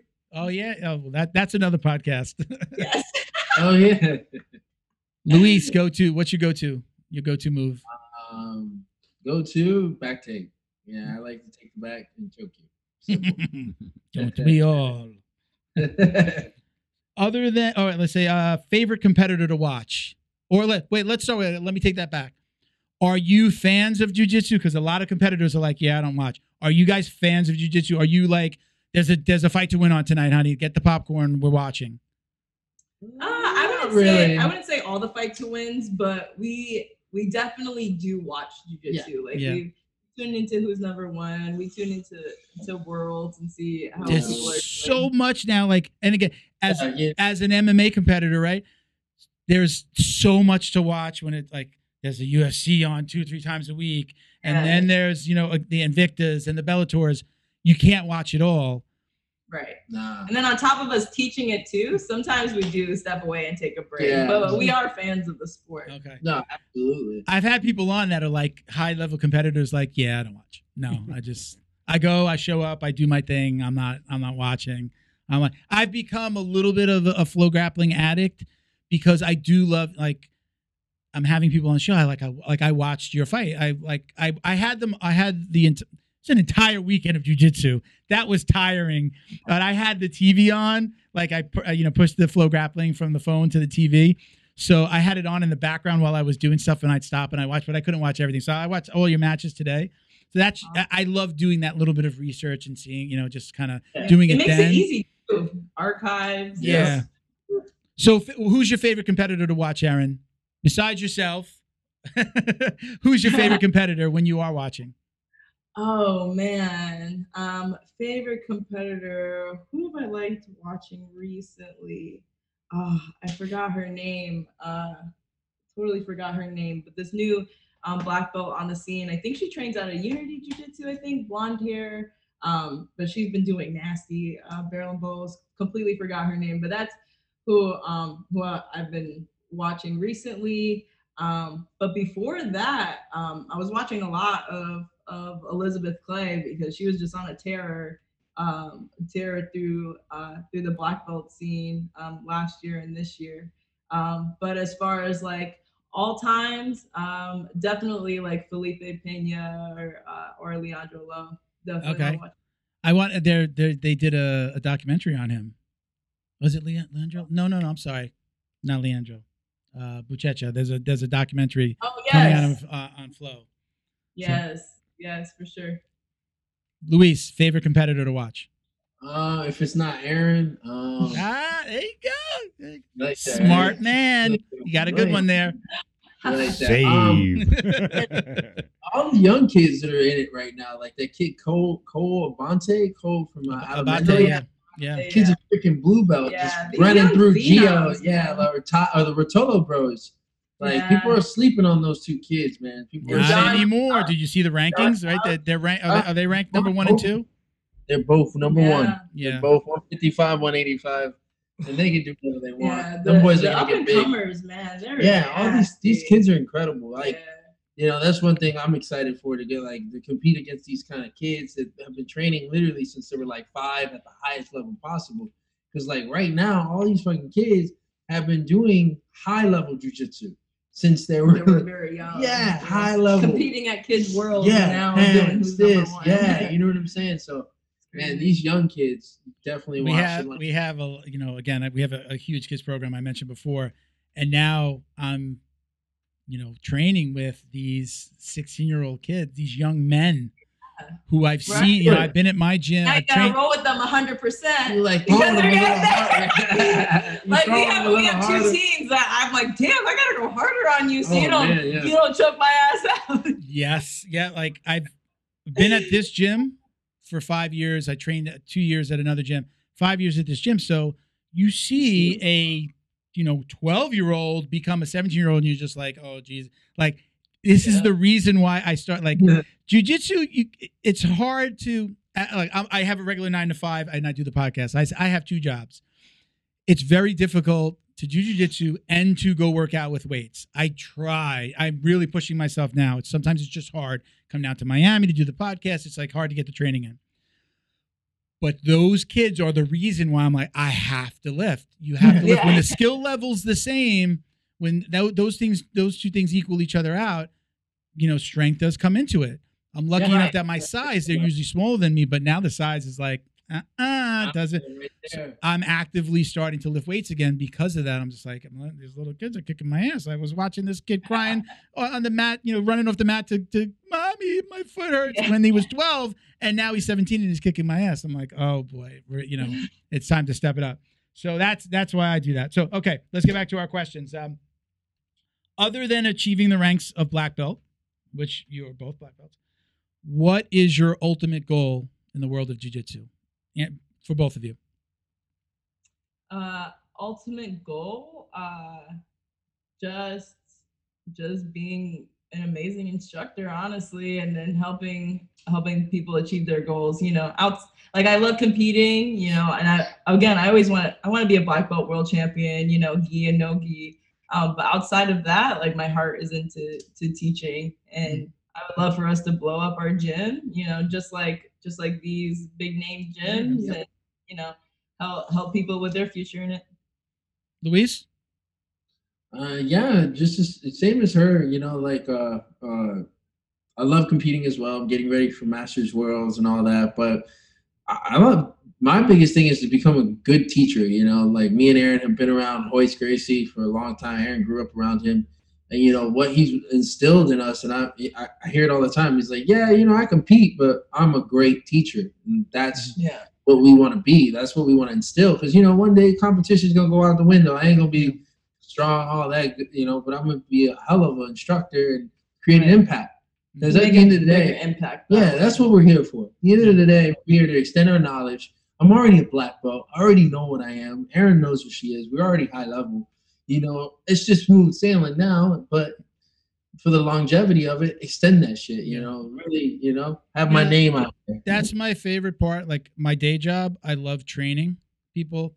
And in jujitsu, when I first started, I was at a very small gym, and even at white belt, I was like assistant coaching. And sometimes I'd have to open. He was in law enforcement, and sometimes he'd be on like a stakeout, and be like, "No, you got to open."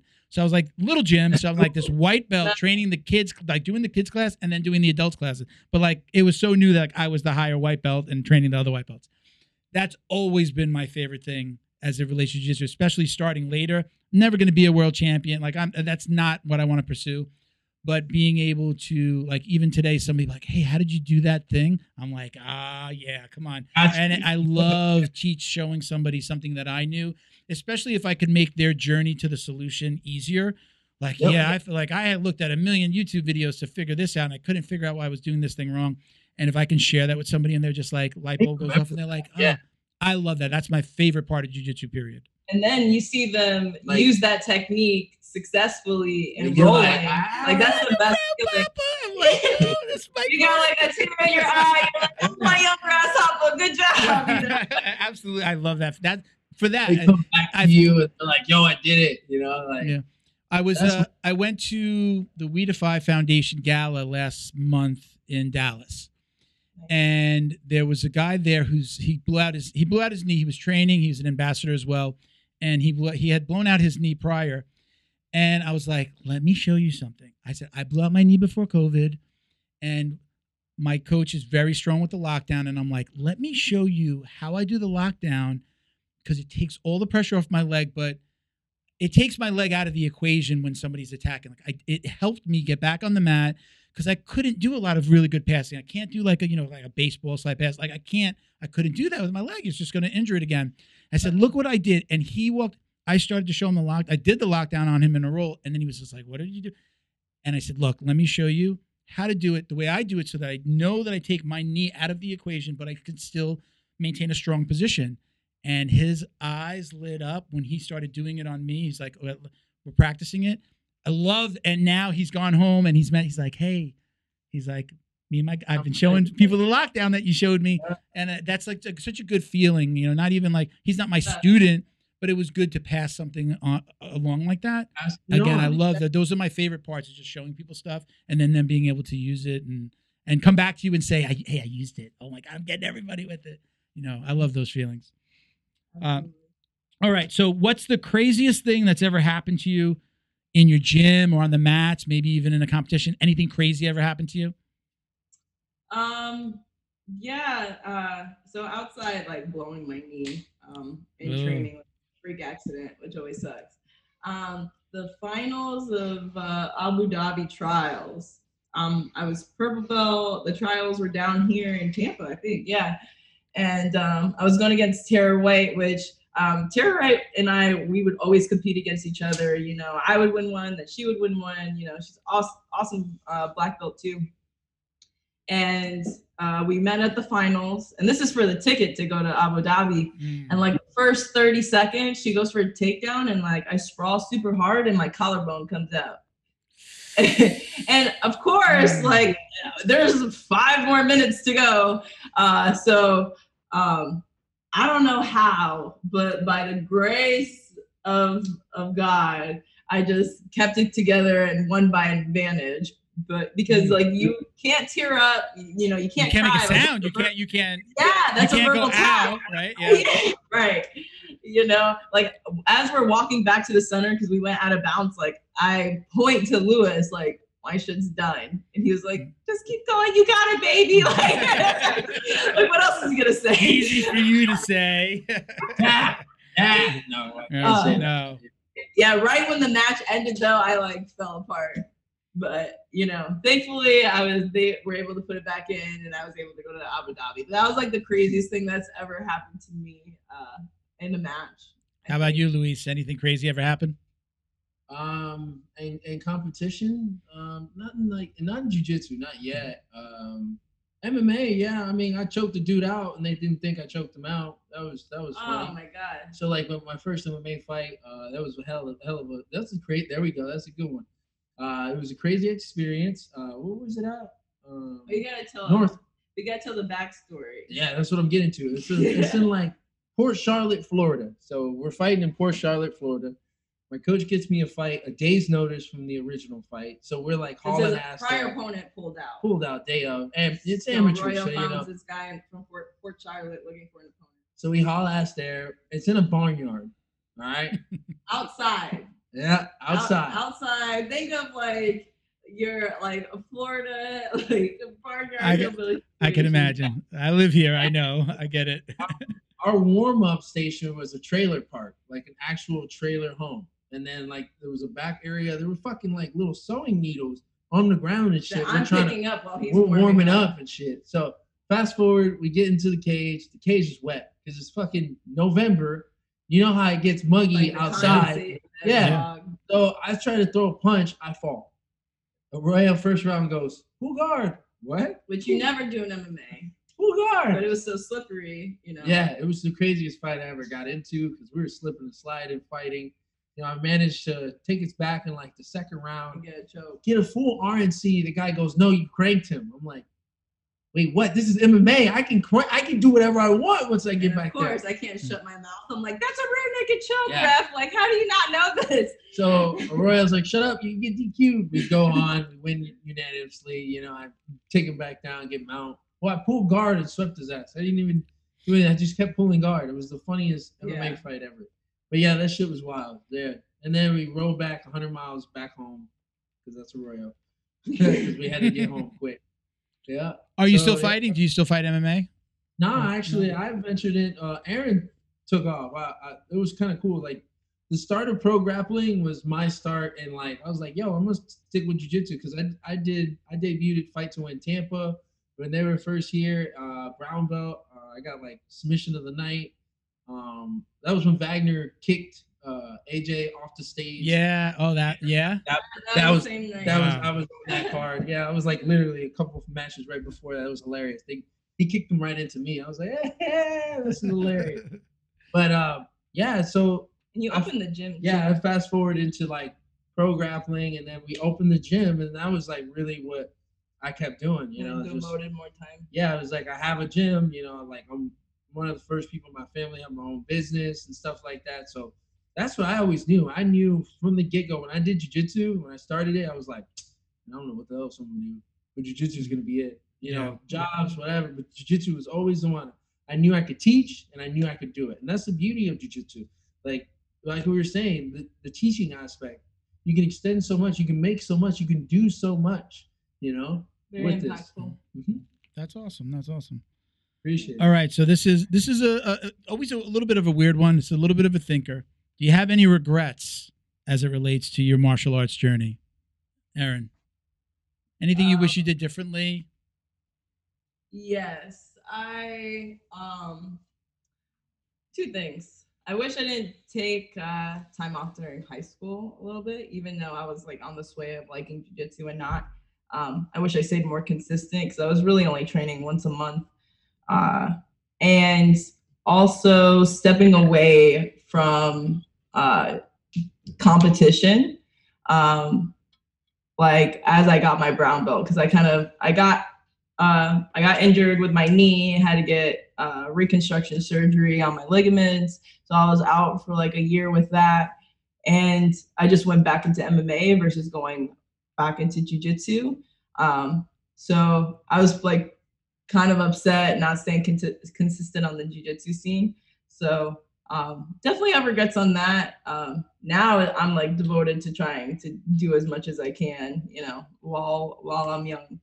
Uh, but yeah, those are my two regrets. Was it was it something specific that got you got you back onto into jujitsu? Was it like uh you had gotten hurt? Right? Uh, Tell me tell me how you went from you went to MMA, but you came back to jujitsu. And I'm I'm sorry if I missed it. Was there something yeah, specific that um, made you go? Oh, let me give let me take a run at the you know at jujitsu so again. funny.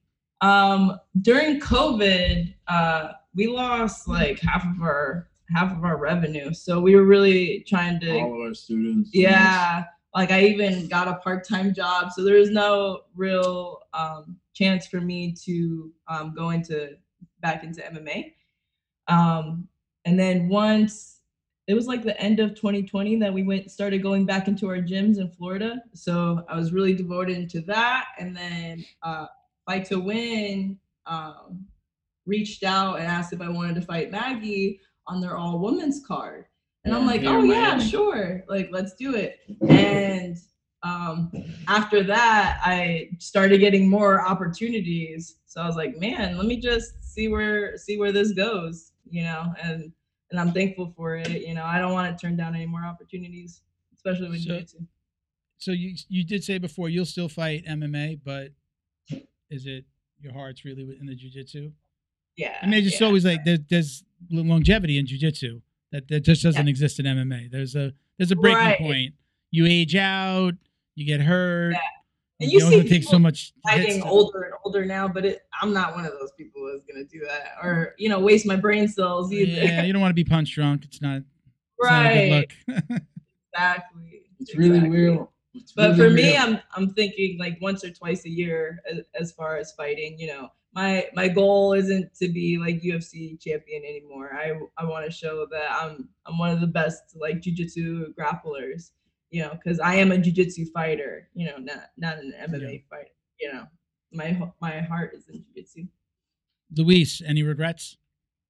Um, no, I love this shit. No, I, I only have, I only have maybe, uh, and this is like a general regret. I think we all can relate to is like knowing when to recover. You know, like I would, especially being fucking younger, I would always push through injuries that I know now that I'm like, oh shit, I gotta go check that out. You know, and like to all the young listeners, uh, the athletes, the, you know, the guys that want to push through the pain. don't do that. don't Yeah. do that. Go go look into recovery. That's the biggest thing, and I and that's been really helping me now. You know, like I had a, a an opportunity to be on Combat Jiu Jitsu Worlds, and I popped my knee, and I was like, all right, do I go out to Combat Jiu Jitsu Worlds, fuck this shit up more? Then I can't compete in Masters Worlds and all this other competition, or do I rest? Me at tw- 25, 24, I would have went. I would have said, fuck money. You know what I'm saying? And just not think about, you know, plunging, you know, elevate, all this kind of things. And that's what I said. My biggest regret when I was younger was like, you know, I, I hurt my rib. I was like, oh, I'll give it a month. And then I come back in, hurt myself longer, and I couldn't Yeah. be training. Without going to like get adjusted. Yeah, Or, or going to massages. monthly massages. or, Things like you know, that. Cryotherapy. Never thought of that shit when I was younger. Yeah. Yeah. Never. Now it's now it's on our regimen. Yeah. Yeah. Again, something we preach around here. I mean, I go to the chiropractor once a week. Um, Yep. Cold shower. I, I can't. I don't do cryotherapy, but cold shower after. Tra- if I train jujitsu, cold shower. If I go do Yeah. weights or anything else, hot shower. Cold shower after jujitsu, it helps me. Uh, and really, weight training. I feel like weight training, and I'm not going super heavy. I feel like it helps me recover better, especially Yeah. when I got like my back is hurting. But when I'm lifting, I'm like, those things don't. Those little things don't hurt me as much anymore. No, Yeah. you're right. I went a long time where I took you know weight training out of my my training regimen and and now it's back and I and I feel the difference. Feel better. You know, you feel better, especially because you're gonna your body feels better, your mind feels better, you're you're performing better on the mat, and you leave and you're like, not only did I get the relief of stress, but now I can't. Oh, I'm doing so good, and you feel like you're progressing. So it's a great, uh, you know, it helps the mindset. So Absolutely. Couldn't agree more. all right. So this is the this is a big question here. This is uh, probably the most important question that you are ever going to answer ever. In, Uh-oh. ever in any I don't no matter what podcast you do, no matter what interview you do, this is the most important question. This is the one that everybody's been waiting for. Do you or do you not wash your belt? ah, so you got two people that do different things. I, am just gonna tell you, you didn't see your husband's face and what he did. He did off to. I don't think you saw it. Maybe you saw it on the screen there. But go ahead, you answer. He he smiled and made a little face. But go ahead. uh, see, I'm one of those. I'm one of those. I guess. I guess weird tra- traditional jujitsu people. I don't wash it. I do Lysol, but I don't wash. Uh, he washes his belt. yeah. I- I Lysol, but you're I killing him. Look, you're killing him already. He's, he's coughing. He Yeah. caught something. no, I throw it in the wash. I do. Yeah, he Yeah. goes in the wash. You All know, for me, I'm like, no, you can't wash off the hard work. I, I have that that uh, conspiracy mind. Bo, a Uh, house divided. Yeah, This is like It's- liking two different football teams here. but I do I- Lysol. It's Oh, opposites attract, like energies attract. I'm really confused. I, so I I have I've always washed my belt. I've always washed it. It was just nobody ever told me not to. I just throw it in with the gate. I've always just thrown it in with my gate. Um, I've had guests on the show that like have been like, "Of course you wash it," and then I've had people that have been like, "Are you crazy? Why would you do that?" Everybody has a different reason, and and it does come back to the one that I can understand the most is if you're washing it, it fades. But if you're training and it fades, like you're showing the amount of training that you had, right? Yes. It's the only one that's. It's still nasty and disgusting. It's still gonna. It's still gonna have yuckies. It's still gonna have yuckies. I got my brown belt less than two weeks ago, and I haven't washed it yet. So I'm. I'm. I. I. I've always washed it, and now there's like this little part of me that's going at brown.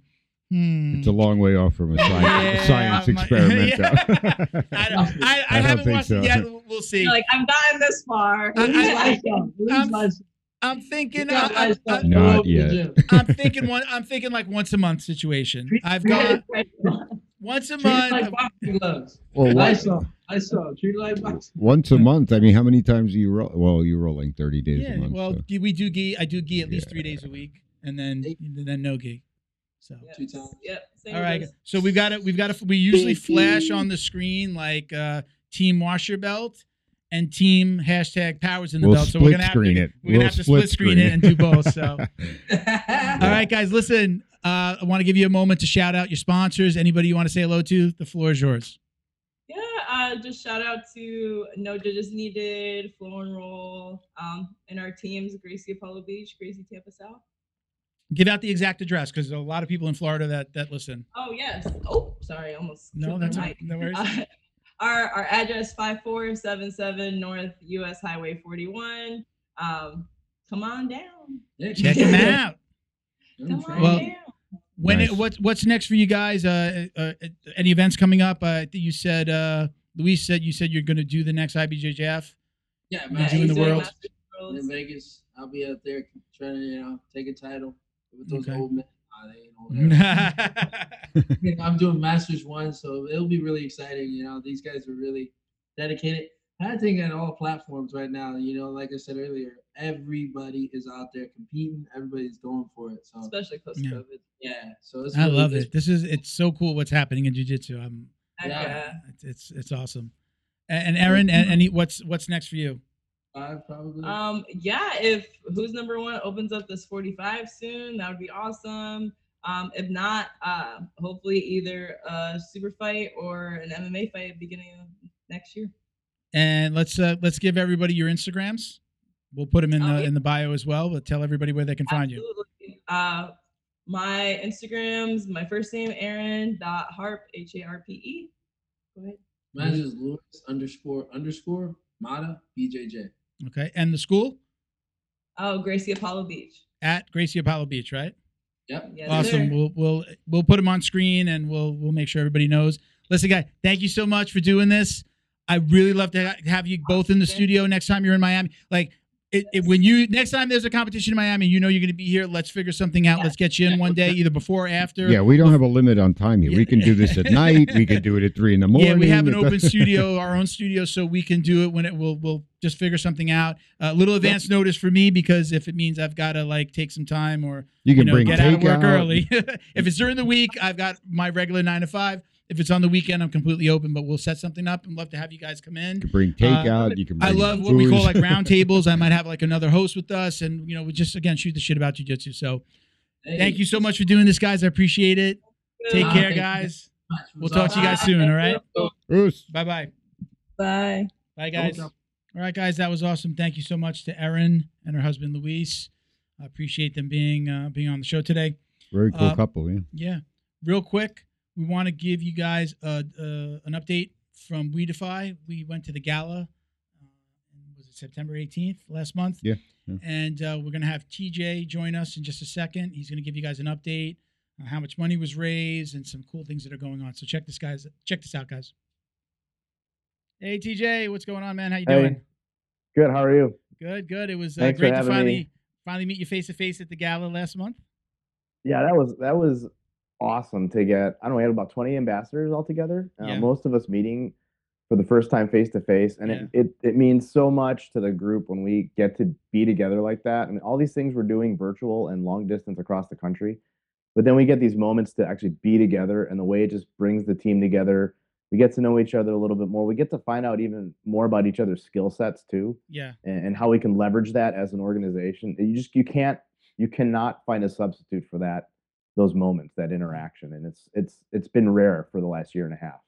you should see this guy roll, Bo. This guy rolls like he's half his age. I mean, he's only thirty. He rolls like a fifty. No, uh, he, Thirty. uh, you see this guy move? My He- he's a pilot, man. Yeah. He's, He, I, I, I, I saw him rolling over there, and I made sure that I was re- way, way on the other side of the mat. well, you know, it's I one of the coolest things about getting to be there was uh, and rolling with the big guys. I've gotten to roll with with you know Professor Shabarl before. I've been down there a number of times, but um, I think one of the highlights for me was Steve Hargett, the, the new secretary. yeah, uh, uh, Man, he just and- uh, golded. He just, uh, he just won Masters two, uh, medium heavy Nogi Worlds. He's the number one ranked in the world uh, on that at that. And the stuff he taught me in five minutes, just watch it. We rolled for maybe ten minutes, and then he just gave me a couple things that have fundamentally changed the way I play last wow. wow, and I mean, awesome. it's it's it was it was the- that was the most fun part, and like the pictures that Sam, uh, our social media guy, that he was taking, he got so many awesome moments, not just of like cool jujitsu, but of people smiling yeah, and sharing, and like the the whole point of the community part, like it's in the pictures. Yeah. And and how awesome was that? You know, to be Yeah. able to to have those moments together. What's his doing name again? thing we do. Steve? I, I got to meet him briefly. What's his name? Steve Hargett. Hargett. Okay, so go check him out Yeah. on Instagram, everybody. He's uh, yeah, he's yeah, he's a, he's six Steve. blades, six blades under Janji, and um, man, yeah, he he's a beast. That's and, awesome. But man, it, he his instruction, just like I said, that five little that little five minute clinic he gave me on how to clean up some stuff was awesome. Yeah. So Shout out to everybody. We had two two open mats, Friday and Saturday, Friday Yep. night, Saturday morning, which was awesome. Uh, Yep. believe it or not, this is so crazy for me to say. I don't travel outside of Florida a lot, so I haven't. Tra- I've never traveled outside of Florida and done jujitsu. It's my Really? first time ever doing an open mat in another state. I know it's crazy, right? Seven That years in. yeah. I mean, I've tried. I've been all over Florida. You know, I've been really all Sure. over South Florida, and I've done a million open mats.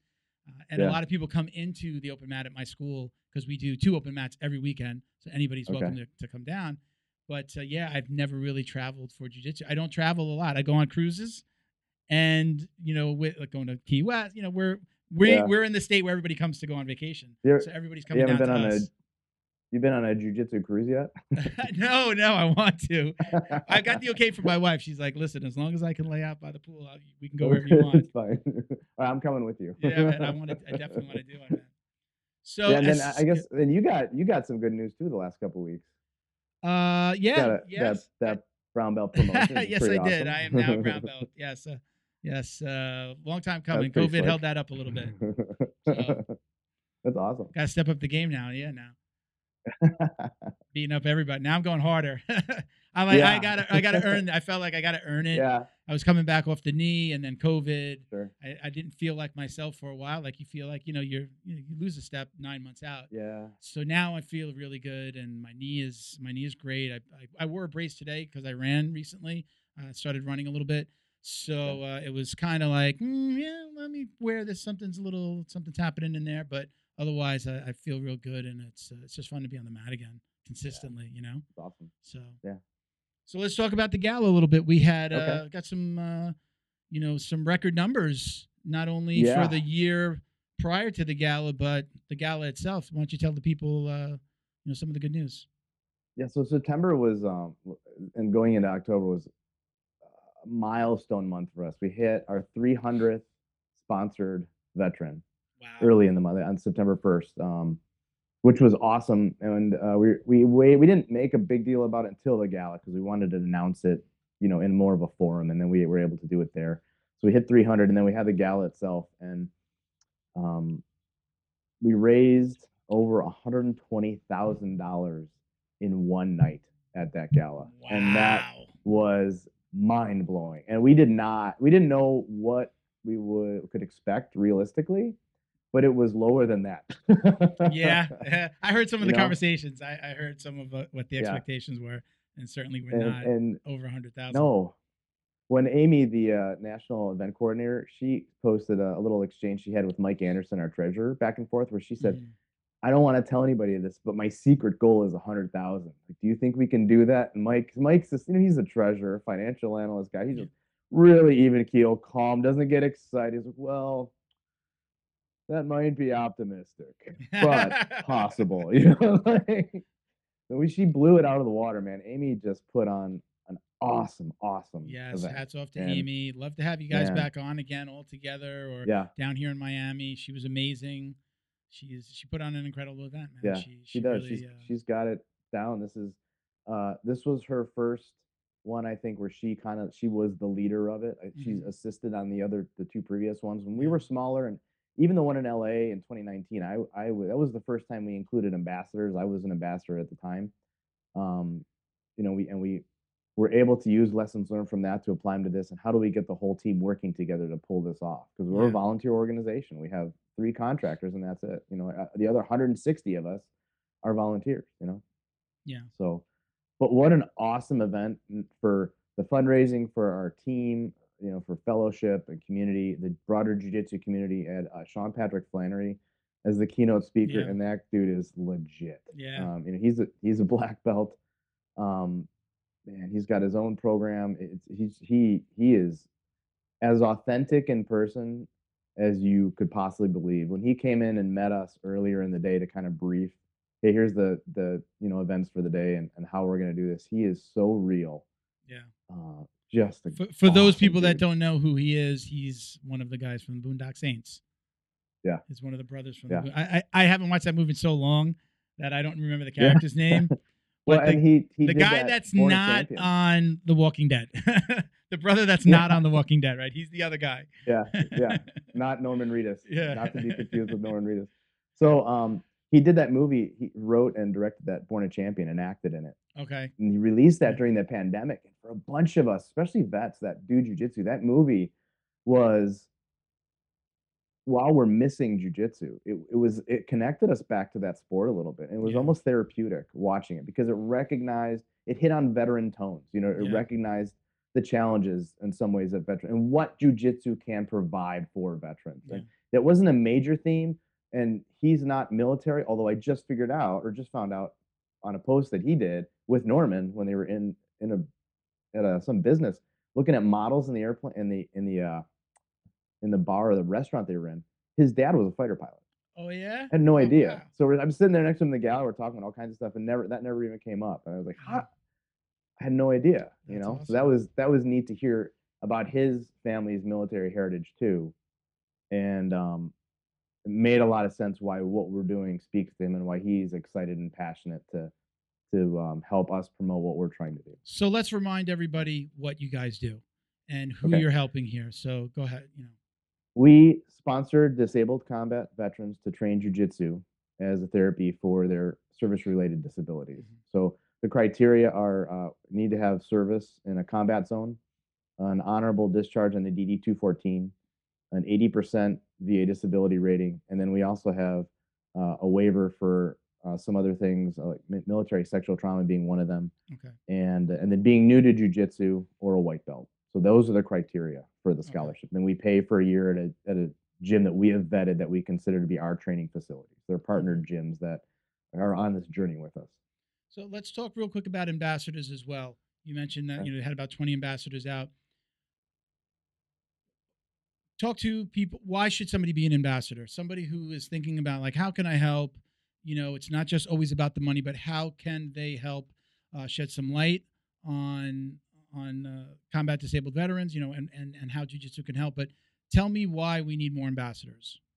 But in the past, um, and when I started as an ambassador, the focus at the time was on fundraising. Mhm. and we utilized this volunteer force in the beginning to help run booths and other outreach events to help raise funds. But as we grew and we started to have more veterans we were sponsoring and more gyms, we had administrative duties that started to come up and design needs for gear.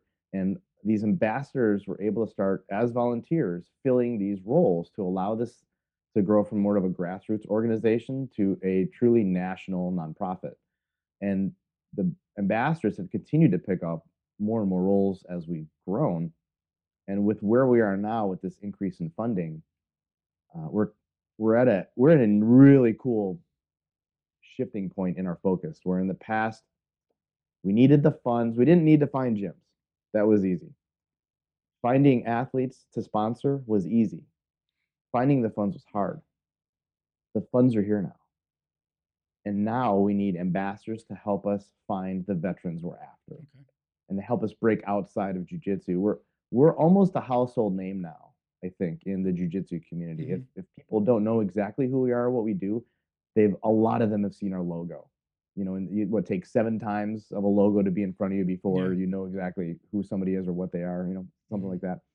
But what we really need now is for all of us who are in jujitsu what connections do we have outside of jujitsu with the VA, with veteran service uh, or county uh, veteran service officers that help veterans get their VA ratings done after service and things like that? Um, a lot of the VA hospitals have recreational therapy divisions. How do Mhm. we get our organization in front of them because they will have access to the people we're trying to touch and we're Mhm. trying to help? You know, the ones on the brink, the people really struggling.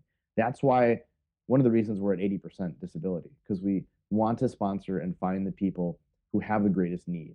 Mhm. And we now have a funding level that allows us to more aggressively look.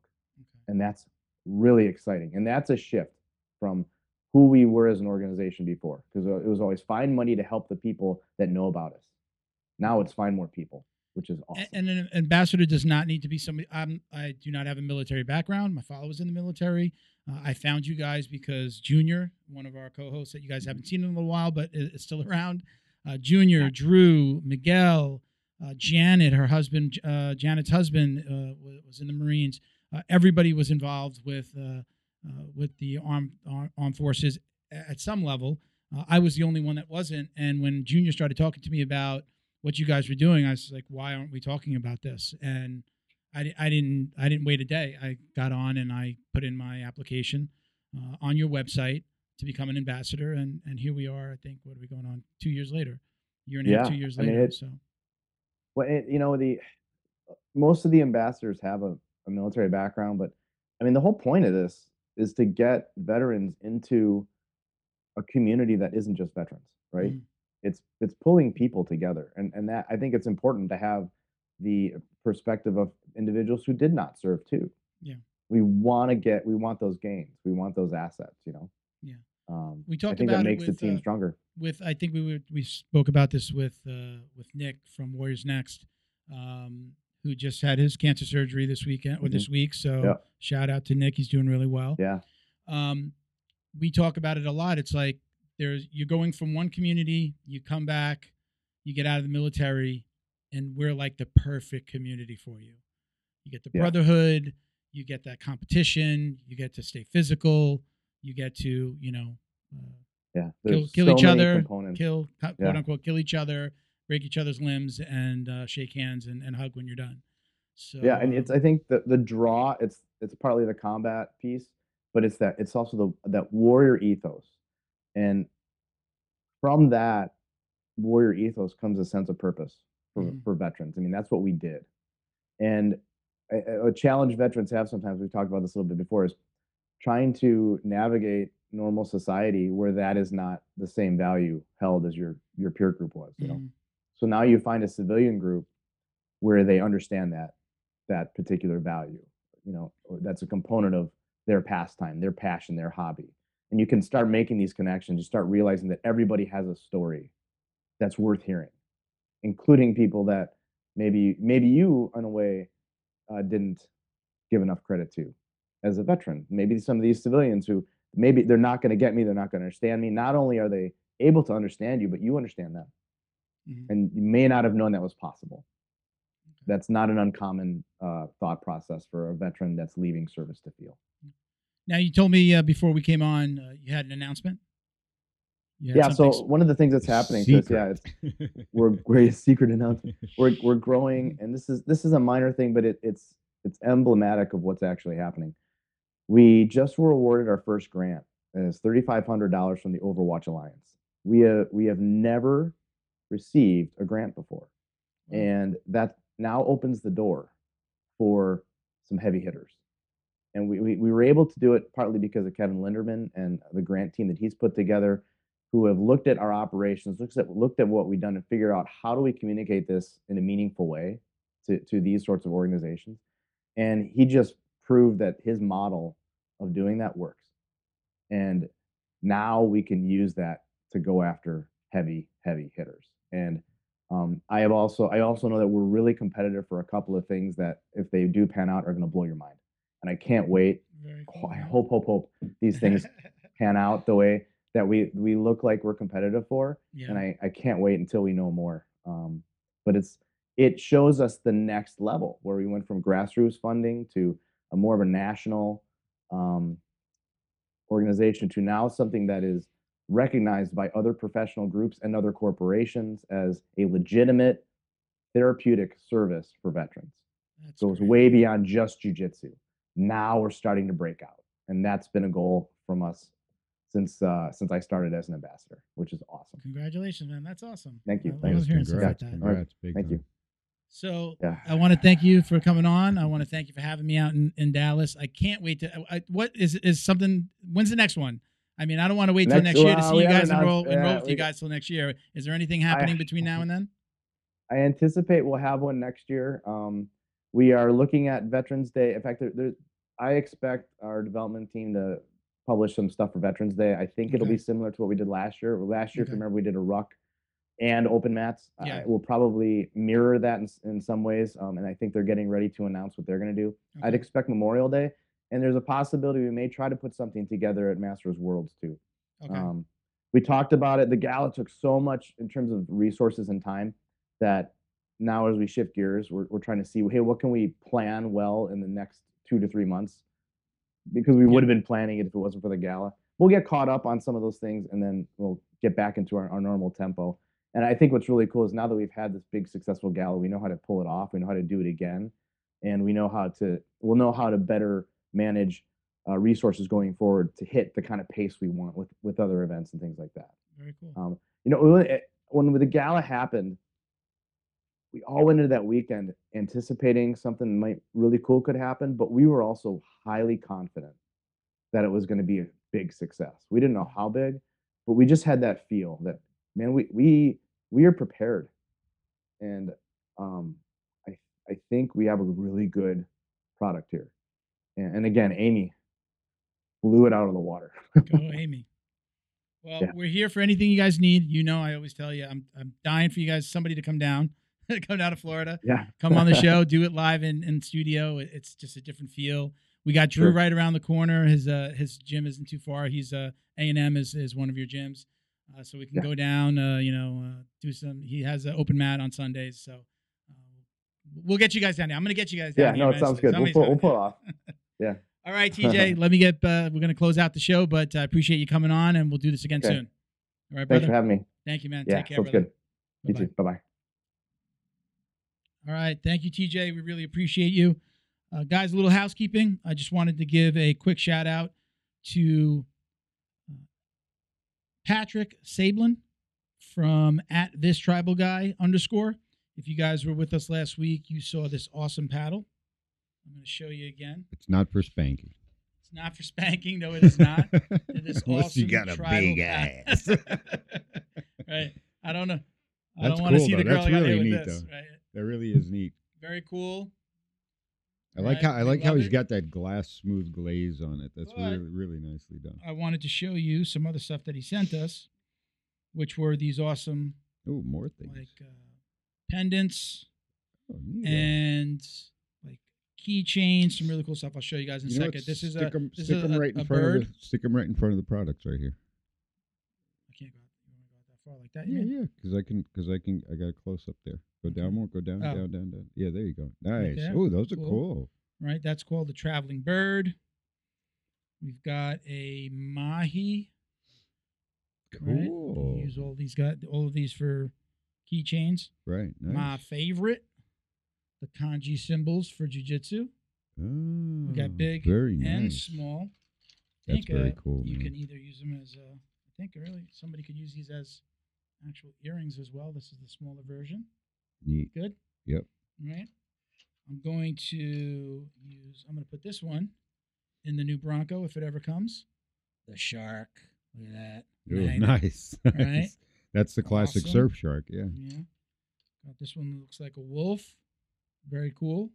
Nice. You He can check cool all work. of these out on his Etsy page, etsy.com forward slash shop forward slash this tribal guy. Again, got some some of the, the big kanji ones, right? Sent a couple. Nice. Bo, you can take whichever ones you want from here, except the shark is mine. It's the only one I want to keep. You have your choice of any of these if you want to grab one and, uh, and add cool. I'll take a look at them afterwards. yeah. So thank you, Patrick. Appreciate the uh, the gifts. Uh, he also sent us sent us some T-shirts. We'll uh, we'll shout you guys out on the T-shirts as well uh, on one of the upcoming episodes. But uh, also want to thank all of our Patreon sponsors, including Carlson Gracie Winter Haven in Winter Haven, Florida, cgwinterhaven.com at Carlson Gracie underscore Winter Haven on Instagram. Also, Carlson Gracie, Broward County. Big shout out to Big J, uh, North Lauderdale. Boop, boop, boop. Uh, down here in Florida as well. Carlson Gracie, Broward County.com, and at Carlson Gracie, Broward County on IG. John Way, John Way Martial Arts in Plantation, Florida. JohnWayMartialArts.com and at John Way Martial Arts. Awesome dude. Love having him on. Very- Our very hip. individual sponsors include Jebediah Berra, Robert Walker, Frank House, BOA Athletics. So check them out on uh, BOA underscore athletics on IG. Michael Pixley Jr., Jason Smiley, Britt Tavar, who also works with Fightback, Fightback CBD. CJ Carroll, Mission 22, Truck Red Door, and Roberto Santiago. Those are all of our Patreon specials. If you uh, Patreon sponsors, uh, if you guys want to support the show and get a shout out just like that, you can visit us on patreon.com forward slash jujitsu dummies. You're also automatically entered to win up to $100 of jujitsu swag. I just started to catch up. So CJ Carroll just won $100 worth of jujitsu swag. We sent him some podcast stuff and a bottle of Fightback CBD. So uh, being a sponsor or a, a podcast patron, as we call them, uh, will uh, enter you to win uh, these uh, these cool prizes as well. We mix these in with people who send questions for the show. If we use your question on the show, you're also entered into these drawings. At Jiu-Jitsu Dummies on Instagram for all the ways to watch, listen, support, and donate to our scholarship program. We award one-year scholarships to veterans, first responders, and amazing kids. Also follow us. I've been uh, building up that TikTok at Uh-oh. Jiu-Jitsu Dummies podcast on TikTok. We just had one of our videos not go viral, but it was big for us. We had uh, one of our law enforcement videos with with uh, Frank uh, with Freddie Trillo. Uh, just uh, took off a bit. Really? Yeah, for us, I mean, twenty thousand Nice. views was is pretty good for us. We just started the page. Very Check out the podcast store at jujitsudummies.shop. Get 15% off with code JJD. We have ranked rash guards, tees, backpacks, coffee mugs, uh, free shipping on orders over 50 bucks. We want to thank Weedify. TJ, thank you for coming on the show again. I think he did a good explanation of, of what they do, but get onto their website, follow them on IG. It's weedifyfoundation.org and at Weedify Foundation on IG. Uh, Fightback CBD, get 20% off your CBD order at fightbackcbd.com with code JJD. Again, I'm Uncle Milty BJJ on IG. You almost forgot. That's Bo. Bo, I'm Bo. at Bo, what? Uh, it's, You never give it out. We never no at forget. Bad Werks. B A D W E R K S. There you go. Yep. All right, guys. Which one am I on here? Here we go. Oh, oh. Or the mid- no, you can, you can no, you go on this one. Fuck it, go on. Listen, everybody, thank you so much for for sticking with us. Uh, we were on a little bit of a hi- hiatus there because of car breakdowns and dying batteries. Multiple things, yeah. But we're back. We had a guest cancel. I had to cancel one, so it happens. And I just sat But, here in limbo. yeah, we appreciate you guys, uh, you know, sticking with us, and uh, we're definitely going to continue to put out more, uh, more podcasts each month. So And looking forward to those TikToks. Check it out. Those are gonna be fun. Yeah. Well, Yeah. I've been Did you I've been get the putting mat out set up? Did you episodes. get- I've been putting out episode snippets. So uh, you know, just pieces of the show. Like I was posting on those- Instagram. We We have not done some of our funnier stuff, Mm. but we just gotta. I need a dummy. gotta do some No masking. one's ever available. I need a dummy you to need to join me you in need my to get a gym. uh, crash test dummy outfit for somebody. I'm I just- serious. I need to get somebody to join me to do the TikToks first because my wife and daughter don't want to do it. to literally stand there and get their asses kicked. It's just Somebody's already, somebody's already done those. this move is called a neck breaker. thank you for tuning in, guys. Thank you. Uh, Take care. Us.